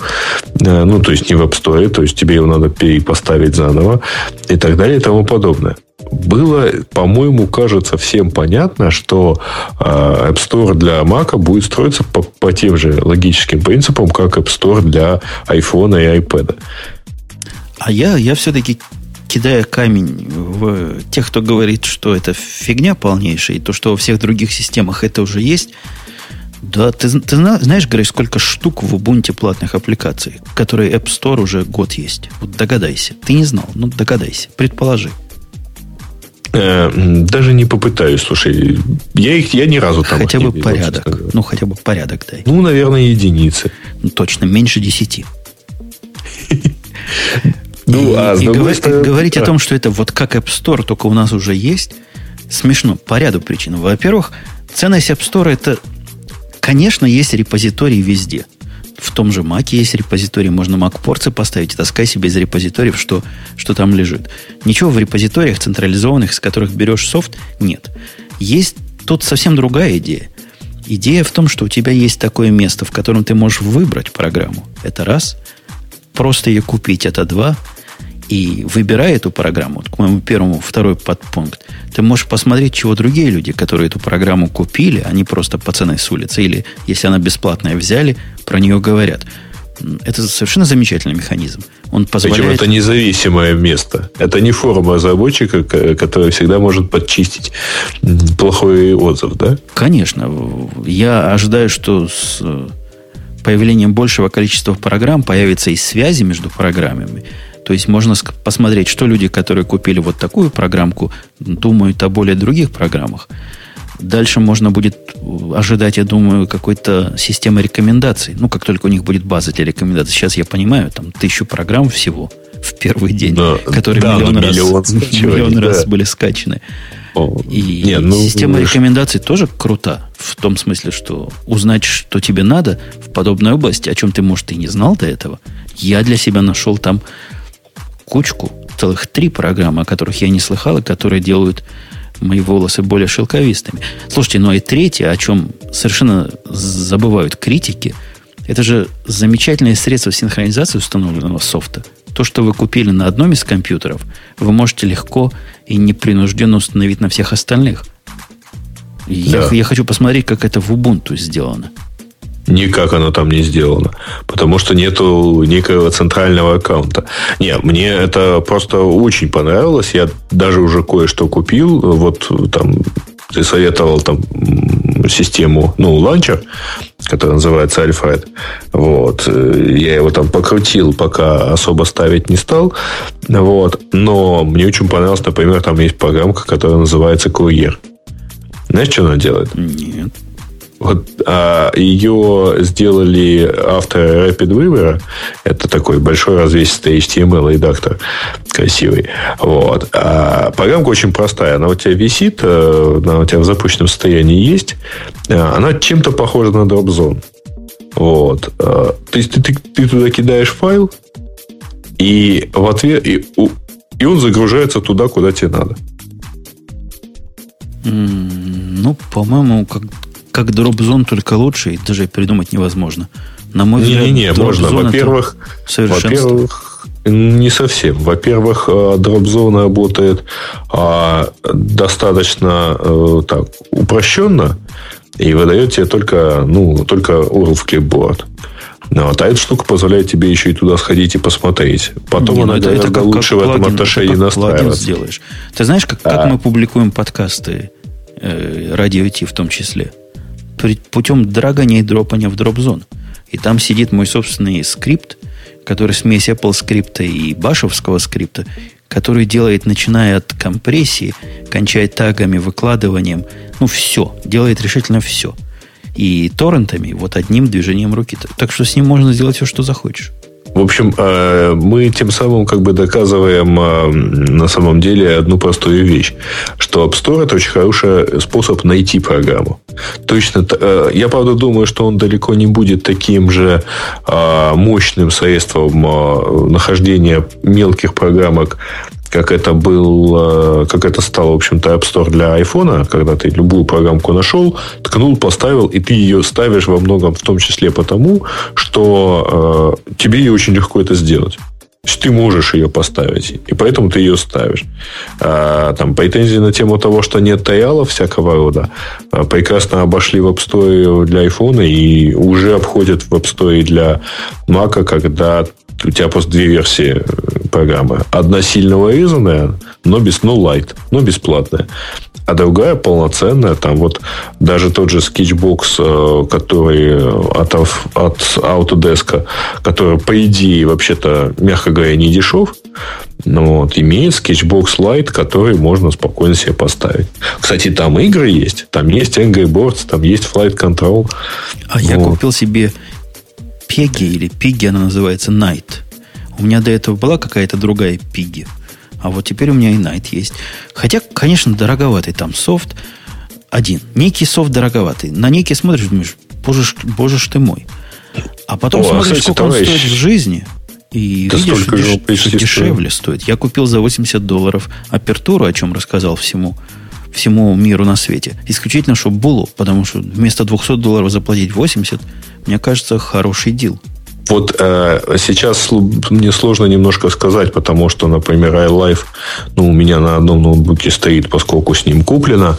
iWork мы там покупали, э, хотя, с другой стороны, там мне, например, не нужен, э, очень редко нужен Pages, но всегда нужен Keynote, э, а их можно, кстати говоря, купить там по отдельности по отдельности можно купить каждый элемент iWork и каждый элемент iLife. Вот. А Поэтому я, например, там мне сто лет не нужен э, GarageBand на ноутбуке, но iPhoto я бы, например, обновил э, в, в качестве примера. Но, по сути дела, там вот если они э, по, там, анонсируют некий iWork 11 э, в ближайшее время, да, или еще какой-нибудь софт, я помню, как я долго пытался найти апертуру на третью. Вот. Так ты не мог, и... даже если бы ты ее нашел, тебе пришлось бы как дураку с носителем его покупать. Ты Хуже, я, я даже с носителем не мог бы купить, потому что с, сайта Apple, например. Вот. А вживую на носителе оно появилось, кажется, месяца два назад у нас. Ну, то есть, потому что это совершенно как бы не приоритетный товар для наших Apple магазинов. И они как-то везут сильно по остаточному принципу. Так вот так оно, по идее, моментально окажется в доступности. Вот только вот ткни туда и заплати со, со своего апсторовского аккаунта. Тут пишут, что за 80 долларов это дорого, потому что в Москве по цене носителя продаются.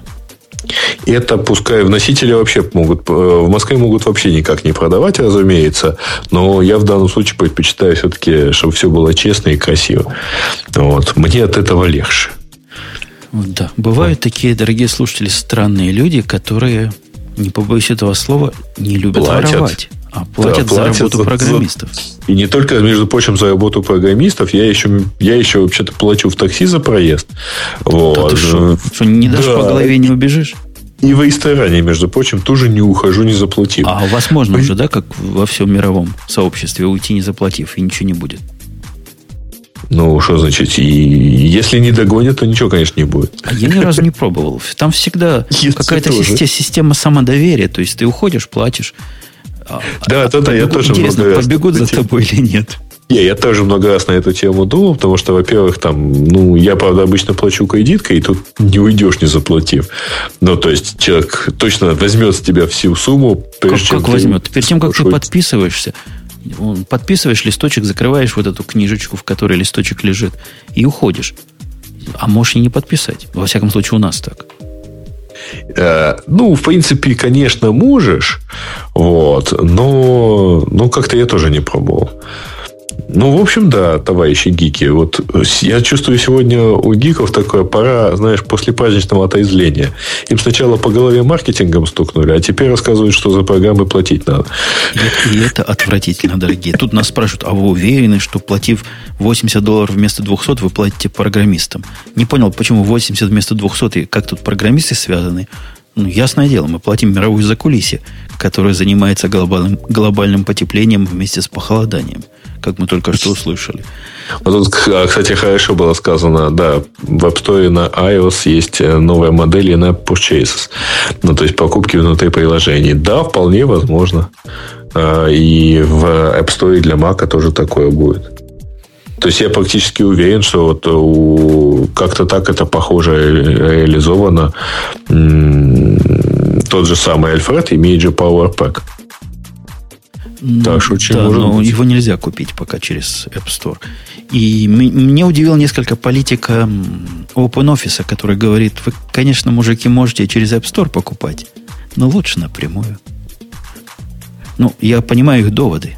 Им больше пойдет бабла в их необъятные enterprise карманы. И... Подожди, OpenOffice? Не OpenOffice, я хотел сказать OmniFocus. А что я сказал? А, OmniFocus. ты OpenOffice, по-моему, сказал. Ну, все, все поняли, что я имел в виду.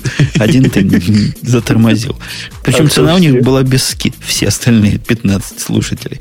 Цена была без скидки. Вообще там есть программы, которые стоят совершенно чудовищных денег, и боишься случайно нажать. Вот, вот этот страх нажать случайно – он, конечно, силен. Хотя, по-моему, эта штука каждый раз спрашивает юзернейм и пароль. Пароль перевести у меня спрашивают всегда на каждую Она покупку. спрашивает не так часто, как в iTunes. А, ну, iTunes же тоже спрашивает при покупках э, может, может спросить, подновить как бы пароль.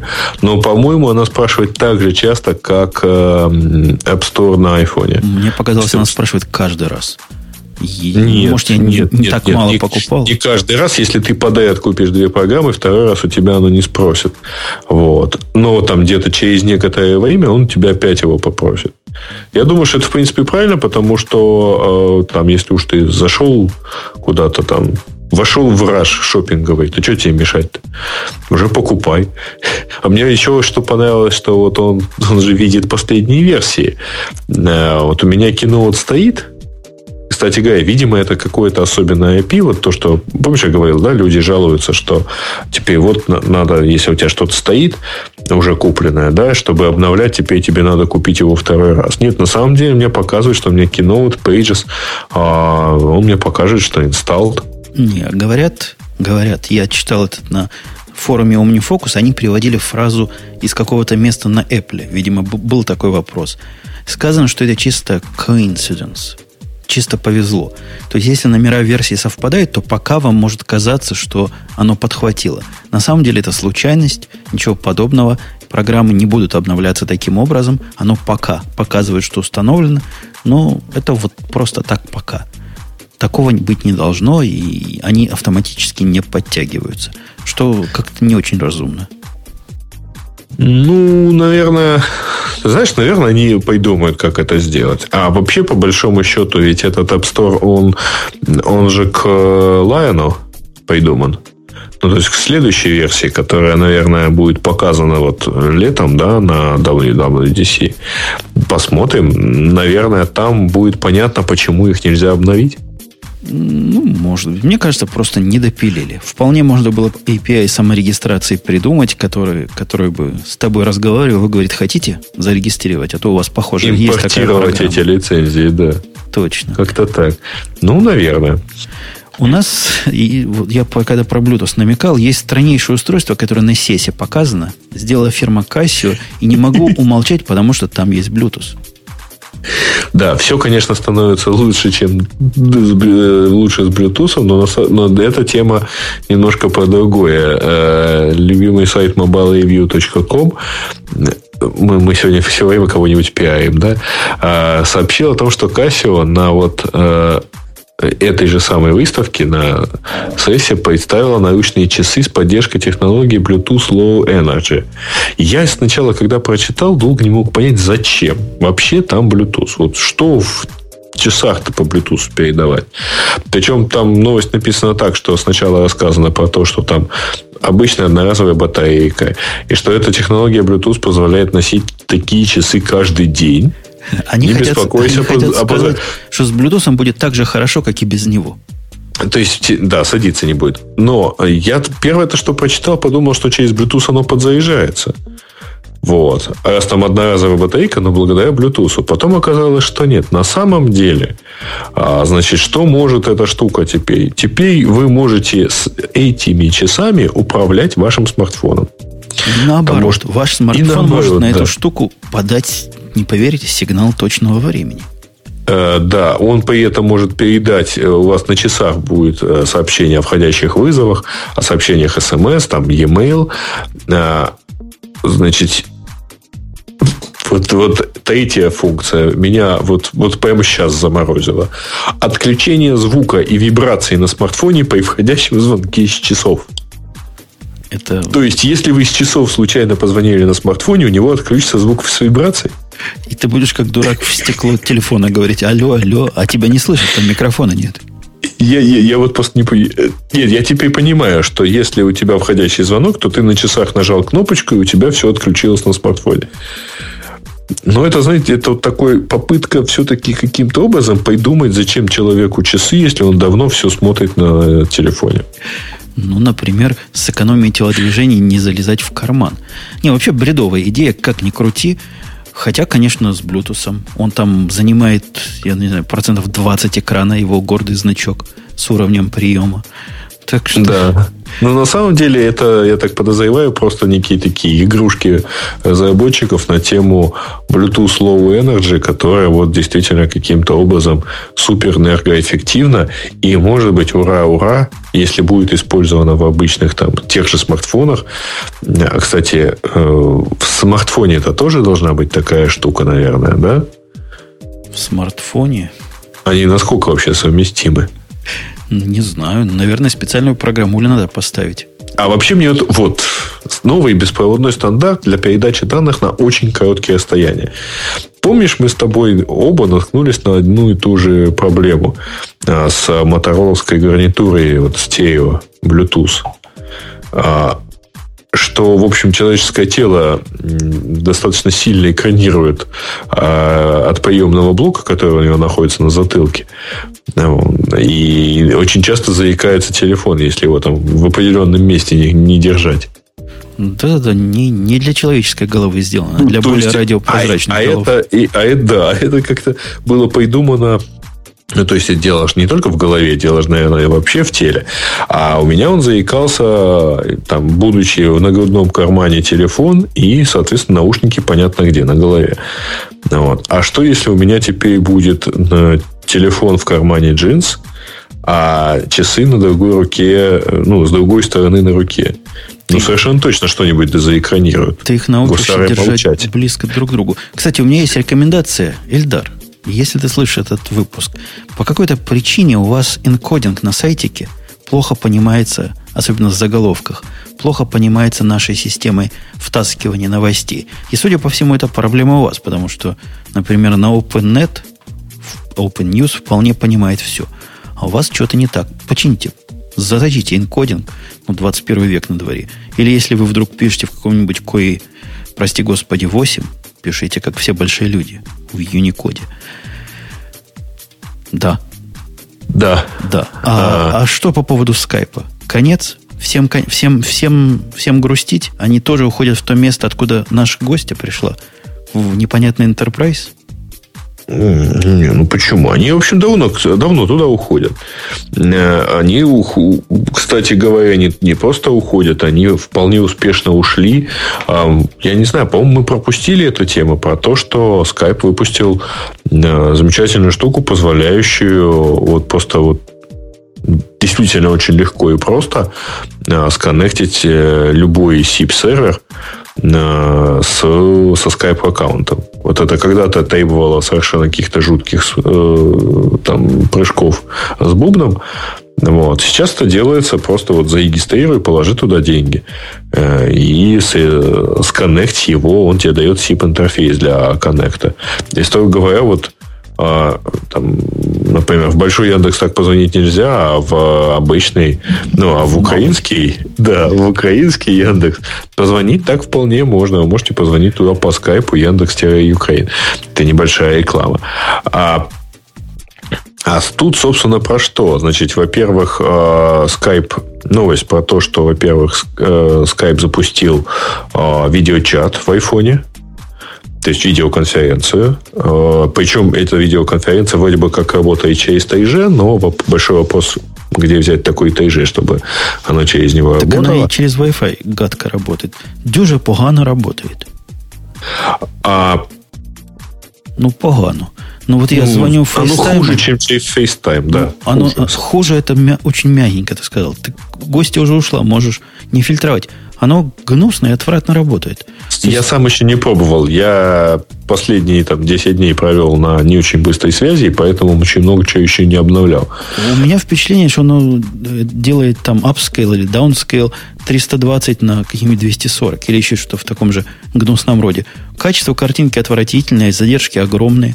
И даже в том, что оно тебе передает, есть разница между звуком и картинкой, что, по-моему, недопустимо и отвратительно. Ну, бывает. Ну, а, собственно, причем здесь Enterprise? Enterprise здесь при том, что в новой версии Skype а, есть у Skype отдельная версия для бизнеса. Так вот, э, в этой версии э, можно делать видеозвонки до э, видеоконференции до 10 участников одновременно. Вот. Включая всякие там конференц-колы, возможности конференц-колов, возможности чата, скриншеринг работает и так далее. То есть, вот, то, чем занимается какой-нибудь Webex сегодня, да, там же тоже можно устраивать себе конференции, где морды собеседников видишь. Но там еще плюс можно презентации в это время представлять, что для бизнеса, мне кажется, более адекватно. А здесь чисто, ну, чисто собраться поговорить все вместе. Не, не собраться поговорить, я думаю, хотя они там показывают не совсем бизнес-картинку, по-моему, но, а, по-моему, нет, штука правильная, потому что и для бизнеса это тоже важно. А, Просто мы очень много используем видеоконференции. У нас все офисы соединены видеосвязью, причем а, во многих офисах не по одной видео, э, видеокомплекту стоит, чтобы можно было общаться таким образом. И я должен сказать, что да, безусловно, там надо показывать э, презентацию. Согласен, очень часто это делается. Очень часто просто э, разговор вот там сам на сам, э, лицом к лицу, он гораздо более эффективен в плане э, по видеосвязи, во-первых. А, и, в общем, он все равно эффективен. Несмотря на то, что ты вроде как ничего не показываешь. Вот если был бы Бобок, он бы тебе сказал, что это ахинея, потому что придется одевать штаны. Надевать. А, как бы ты знаешь, я регулярно Бобука вижу на подобных а, конференциях, ну, по, по видеосвязи. И не уверен, и... есть ли на нем штаны. Ну, в общем, он при этом там вокруг много народу, наверное, он все-таки в штанах. Вот. Но, тем не менее, это, правда, очень, очень удобный способ. Я так подозреваю, что ну, не то, чтобы мы кучу денег сэкономили на командировках, но совершенно точно во многих случаях просто не надо вот срываться, лететь куда-нибудь. Тут нам, Вернее, не надо ждать, когда это нам все. дюже умные э, слушатели в чатике, который, по-моему, опять перестал доставлять подсказывает, что мы вообще не рубим фишку, а надо, оказывается, в скайпе покупать некий quality of service пакет, и тогда будет счастье. Покажите мне кнопку, где на айфоновской версии скайпа можно купить вот этот самый пакет, а потом приходите и морочите мне голову. Что-то я вообще не знаю, что такое quality of service. По-моему, у меня тоже что-то там совсем плохо стало. Вот. Какой quality Но... of service, когда мы говорим про Wi-Fi, который N – для системы, которая теоретически должна по 3G работать. Не смешите мои тапочки. Не-не-не, подожди, надо заключать SLA. Да, это, это какой-то из... Тоже, это параллельная вот та реальность. Там заключает SLA для работы в скайпе. И в этой реальности, наверное, скайп работает как положено. Не-не-не, я более чем уверен, что... Нет, Skype, в принципе, может работать как положено, но, видимо, все-таки э, а, опция чата через iPhone, она все-таки, ну, видеочат через iPhone, она все-таки, ну, мягко говоря, не очень рассчитана. Skype-то сам по себе, он, они же готовят, э, даже вроде как уже тестируют, как он называется, типа что-то Skype HD, то есть, во-первых, там давно уже есть 640 э, на 480, да, а не 320 на 200. Слушатели, а, слушатели, читайте по губам, так сказать, my lips, read. По Wi-Fi. Wi-Fi. С одной Wi-Fi точки на другую. Какой нафиг SLA? Не, ну просто я подозреваю, что это очень бета-версия на, на, на айфоне. Слушай, я правда попробуем потестировать. Э, у меня второго айфона под рукой нету. Но попробуем во вторник или, или может, завтра потестируем. Подумаем, посмотрим, как это будет выглядеть. Вот. У нас есть тема, которая, по-моему, может при удачном стечении обстоятельств стать началом новой революции. И мне кажется, вот мы с тобой вдвоем будем сегодня единственные, кто эту революцию увидел, глядя вперед. Потому что все средства массовой информации об этом как-то молчком и тишком. Не, ну, ну слушай, у нас просто нету с, с нами Эльдара, который, кстати говоря, вчера, кажется, встречался с SEO э, NVIDIA. Или с кем-то там. Вот, вот что-то такое я слышал. А я всех в Твиттере звал прийти сказать умное слово. Кого? Не, ну Эльдар там. Где там? На той ну, стороне океана? Вот именно. Нет, на вашей стороне, кстати а, говоря. А, на нашей стороне. На вашей. Где-то там в пустыне Невада. То есть, это все, все, так сказать, хорошо и правильно. Вот. Ну да, новость про то, что NVIDIA а, вот, собственно, в, в презентации и так далее сообщила, что она участвует в разработке этого тут Бобука надо High Performance ARM Based процессора. Ну, короче, э, если кто помнит, есть такая замечательная э, фирма ARM, которая занимается разработкой процессоров. Кстати говоря, когда-то давно ее акционером была Apple. Вот, и в момент жесточайшего финансового кризиса Apple, продав этот пакет акций, смогла все-таки там кучу денег заработать и выйти из финансового кризиса относительно. Так вот, теперь Nvidia вот вместе с ARM э, будет производить, э, планирует э, производить процессоры, разрабатывать процессоры, которые предназначены для десктопа, для сервера и даже для вот это как high performance, это то, что нам Мина про high transaction рассказывала, или как? Это какое-то матерное слово HPC. Уж не знаю. Там видишь, две, две первые части, которые HP запрещено упоминать, а C я не знаю к чему. Нет, ну, в общем... Packard Computing. О, а, понятно. Ну, в общем, э, ну, слушай, наверное, это правильно, потому что Nvidia давно э, пытается каким-то макаром э, зацепиться за, мик... за рынок микропроцессоров. Это да, но что важно здесь, это не говорят, вот появится наконец третий игрок. Имея в виду, что есть два игрока Intel, который на этом поле, по-моему, рулит не по-детски сегодня, есть AMD – которые... В... А AMD разве с NVIDIA не подружились? Как какие-то там были у них? Ты помнишь, не, не, не. NVIDIA... Э... Нет, подожди. Э, AMD купила ATI. А, я помню, с каким-то графопроизводителем да. они дружить пытались. А вот теперь типа третьим будет NVIDIA. Не, она третьей не будет, она будет десятой. Причем в том ряду, в котором живут процессоры непонятных нашим слушателям архитектур, где живут всякие кортексы, где живут всякие A4, где живут Power процессоры. Вот там теперь, да, там теперь появится несовместимый ни с чем э, CPU от NVIDIA, хотя, скорее всего, он будет поддержан мажорными операционными системами. Ну, и уверен, что в Linux, если еще нет такого ядра, которое на этом может бежать, оно будет бежать. И ходят слухи, что даже Windows собираются на это дело портировать. Ну, это... Ты уверен, что это будет инициатива Microsoft? Трудно сказать, но все, что возло своему, своему заклятому врагу... А кто у них заклятый враг? Linux. Все, что нажло Linux, или хотя бы, чтобы быть не хуже Linux, я думаю, они вполне сделают. Хотя, видишь, Linux, он бежит на PowerPC, а а Microsoft это сто лет не надо. Нет, слухи ходят о том, что вроде бы они заговорятся. Вроде бы идут разговорчики об этом. Ну, да. Наверное, сгов... Не, ну, наверное, конечно, сговорятся, потому что Microsoft, в общем, не гоже сейчас это дело упускать, особенно на фоне роста того же Apple. Кстати, вот э, Петя Диденко э, в Твиттере написал, что запуск э, App Store это, в общем, смерть для Microsoft, который так за 30 лет и не построил собственный онлайновый каталог софта. Ну, по-моему, слишком уж смерть. Его, видишь, бьют, бьют, они продукты все гаже и гаже выпускают, а потом опаньки, и Windows 7, который вполне достойный продукт. Есть потенциал. Есть умные люди, а значит, есть потенциал. Так что не будем хоронить эту стюардессу пока. Ну да. Ну, ARM, надо следить за тем, как ARM будут выходить на десктопы. Вполне возможно, выпусков через 10, а может через 100, реалистически глядя, мы увидим, что тут через одного стоят тихие, холодные армы, которые считают на массе ядер. Я не знаю, будет ли у них столько ядер.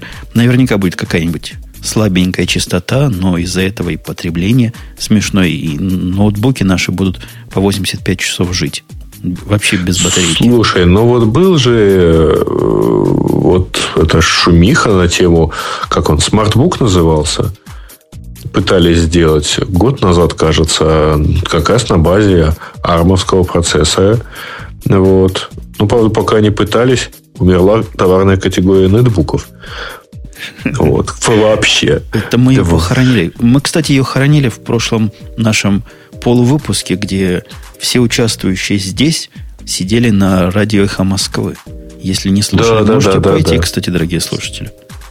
Кстати, да. Мы ее торжественно похоронили, но вообще интересно. Я потом видео глядел. В этот момент, когда я сказал, что смерть, все закивали. Все закивали просто как нанятые. Ну, нет, не все. Не все. Все, кто были на картинке. Кто-то был меня, не согласен. Меня, меня ж там не было. Ты, наверное, был уверен, что она умерла еще раньше. Я предлагаю завершающую тему, которая парадоксально глупая, и картинка с коровой вполне и вполне адекватно смотрится. Так, что-то я ее не вижу. А ну вот я ее сейчас сделал текущей, и корова у тебя появилась. Речь идет опять же о новом наркотике. Новом наркотике, который мы не том, которым мы вливаем в ваши уши. Мы вливаем вам аудионаркотики. А есть гораздо более опасный класс – технологические наркотики. Какой кошмар. Ну, я, как водится, конечно, не читал. Так, корову вижу. Значит, э, а, открываете ли вы свой лаптоп так же быстро, ну, в момент просыпания? Говорят, пока ты читаешь, я тебе расскажу. Ну, давай, рассказывай. Аффилированные, видимо, с британскими учеными университет местный в Мэриленде, он даже интернациональный центр for Media and Public. В общем, вот этот... В каком городе он? А, в Мэриленде, да. В общем, такой университет подружился, видимо, с британским или нанял их на работу и провели исследование. Я вам зуб даю кучу грандов под это выбили. Чтобы проверить, а насколько опасны технологии в физическом плане. И оказывается, что вы не поверите, опасны. Человек к ним привязывается, к этим технологиям. В общем, они попросили студентов из 12 университетов на 24 часа э, отказаться от использования э, компьютеров, телевизоров или мобильных телефонов и записывать свою реакцию. И у студентов вот. началась ломка. Ну, более того, там еще предлагалось, э, э, так сказать, сообщать не только о там, психологических эффектах, но и о физических эффектах. Что, у них слюна отделяться начала, что ли? Ну, температура упала на 2,5 градуса. Они не смогли зайти в свой твиттер любимый или фейсбук, наверное, для этих студентов. Некоторые Паника, считали... Паническая атака. Слушай, Газета, некоторые считали, э, сообщили, что они чувствовали себя, как будто пытаются бросить курить, а другие сравнивали свой опыт с, э, тем, там, с придерживанием диеты. Как будто бросить жрать и пить. Ужас. Какой ужас эти технологии. Ну, я, когда просыпаюсь, не открываю лаптоп, признаюсь. Я просто включаю iPhone. Я, в общем, обычно беру руки BlackBerry, туда сваливается личная почта. Вот, это во-первых. Во-вторых, я э, там как положено культурному человеку, я, разумеется, не ем за компьютером, я беру ноутбук на кухню. Вот, и иногда это, чаще это iPad. Вот, я читаю там всякие новости. Ну, в общем, раньше люди газету открывали. А я после того, как жена залила один из ноутбуков чаем или колой-колой, я просто панически отношусь, когда они тащат его на кухню. Ну, не помогает. Не помогает, то один член семьи, то другой рискует это дело залить. Да, это физическая буквально зависимость, дорогие слушатели. Так что попробуйте прожить без компьютеров год и посмотрите, что у вас наверняка вылезут волосы на голове и вырастут на других местах. Может, наоборот.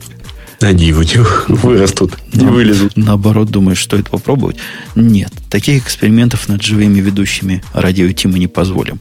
Я думаю, хватит на сегодня тем. Смотри, мы как много разного и хорошего рассказали. Ну да. А у ну нас... что, темы пользователей? Да, слушатели донесли что-нибудь до нас достойно? Слушатели, ты знаешь, как-то оказывается, вышел новый релиз Linux ядра 2.6.37. Слушай, ну это с Бобуком надо. Это да, вы в следующий Бобук раз. всегда в курсе. Наверняка там улучшенность readability, stability, performability, shmability, всякое прочее. Да. Значит, а, так, какие-то странные новости, честно говоря, потому что я уже их просто по вот по диагонали смотрю, по данным агентства, какого агентства. Причиной неполадки на борту Boeing 777 стал кофе, который один из пилотов случайно пролил на... А, это про United Airlines авиалайнер Boeing 777, который летел из Чикаго во Франкфурт вот, и совершил аварийную посадку. Вот, вот да, сработали произвольные приборы, которые начали отправлять сигналы об угоне француз, э, воздушного судна. Вот. А Экстренно его посадили в аэропорту Торонто. Да. А если бы у нас летал, могли бы избить. Ну, но, но сама новость больше для, больше для после шоу. Он пролетал на территории Канады, его посадили в Торонто. 241 пассажира и 14 членов экипажа лайнера отвезли обратно в Чикаго, откуда они должны были продолжить полет в Германию. Они из Чикаго летели вообще-то. Ну, не повезло мужикам и девчонкам. Класс. Хотя, с другой стороны, повезло, если посмотреть пристально. Что там они еще нам интересного сказали? Это называется к вопросу, кто кинул валенок на пульт, да? Примерно так. Ну, опять-таки, Android 3.0, official preview. Ну, в общем, да, мы... Понятно, что вот это такое preview на очень далеком расстоянии.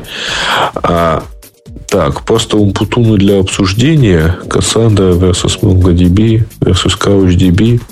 Это тебе. Это... Говорят тебе, и я полностью с этим согласен. Это, это, же, это даже не обсуждение, это для нашим с Бобоком холивором.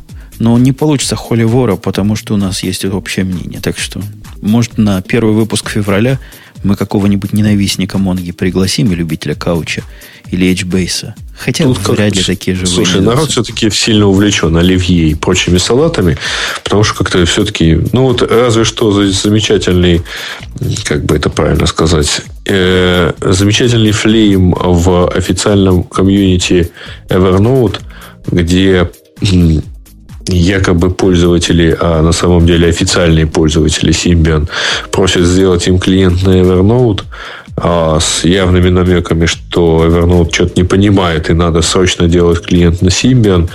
Вот. Э, потом туда, туда дал ссылку Муртазин, после чего все начали говорить, что вот, э, вот Муртазин опять ненавидит Nokia. Ага. Ну, это известно. Ну, там, известно. там эпический флейм, товарищи, сходите, посмотрите. Спасибо Apple 2004, наверное, правильно прочитать все-таки ник. Спасибо за ссылочку. Я прочитал с удовольствием, потому что там действительно, действительно эпически. Вот. Э, особенно нравятся тщательный. Там дело в том, что у Evernote же API открытый. Вот. И, в общем, разработчики Evernote так это прямым текстом и говорят. Ну, ребят, ну, раз вы считаете, что это такой грандиозный рынок, ну, возьмите и сделайте платный клиент. Ну, кто же вам да, мешает? Да, да. Флем был, я вспомнил о чем-то. Флем там был крутой. Говорят, вы нам должны. Вы что, козлы, не понимаете, какая самая правильная операционная система? Вы да, вообще да, да. о чем думаете себе? Научили их как следует бизнесу. Да, да, да. Ну, в общем, судя по всему, там еще официальный блогер э, Nokia э, это все дело зачал. Поэтому, в общем, опять-таки понятно. Я думаю, на этом можно решительно завершать сегодняшний. Смотри, мы хотя и вдвоем, а как вчетвером наговорили, ну, два с половиной. Два с половиной человека. Да, да, да, да два с половиной. И на следующей... Два с прекрасной половиной, вот. Да. Давай на... будем политкорректны. На следующей неделе мы, я надеюсь, вернемся в полный состав, если у Бобука вода опустится до приемлемых 20 сантиметров, и он сможет без сапог там ходить. И достать. Ему, наверное, если залило и аппаратуру, то это вообще страшное дело. В общем, будем надеяться на лучшее. И Маринка должна к следующей неделе вернуться из своего какого-то деревенского далека, где об интернете и не слыхали, как объявление. И вот встретимся тогда всем гуртом. А сегодня это был 221 выпуск подкаста. Ой, пока я не ушел.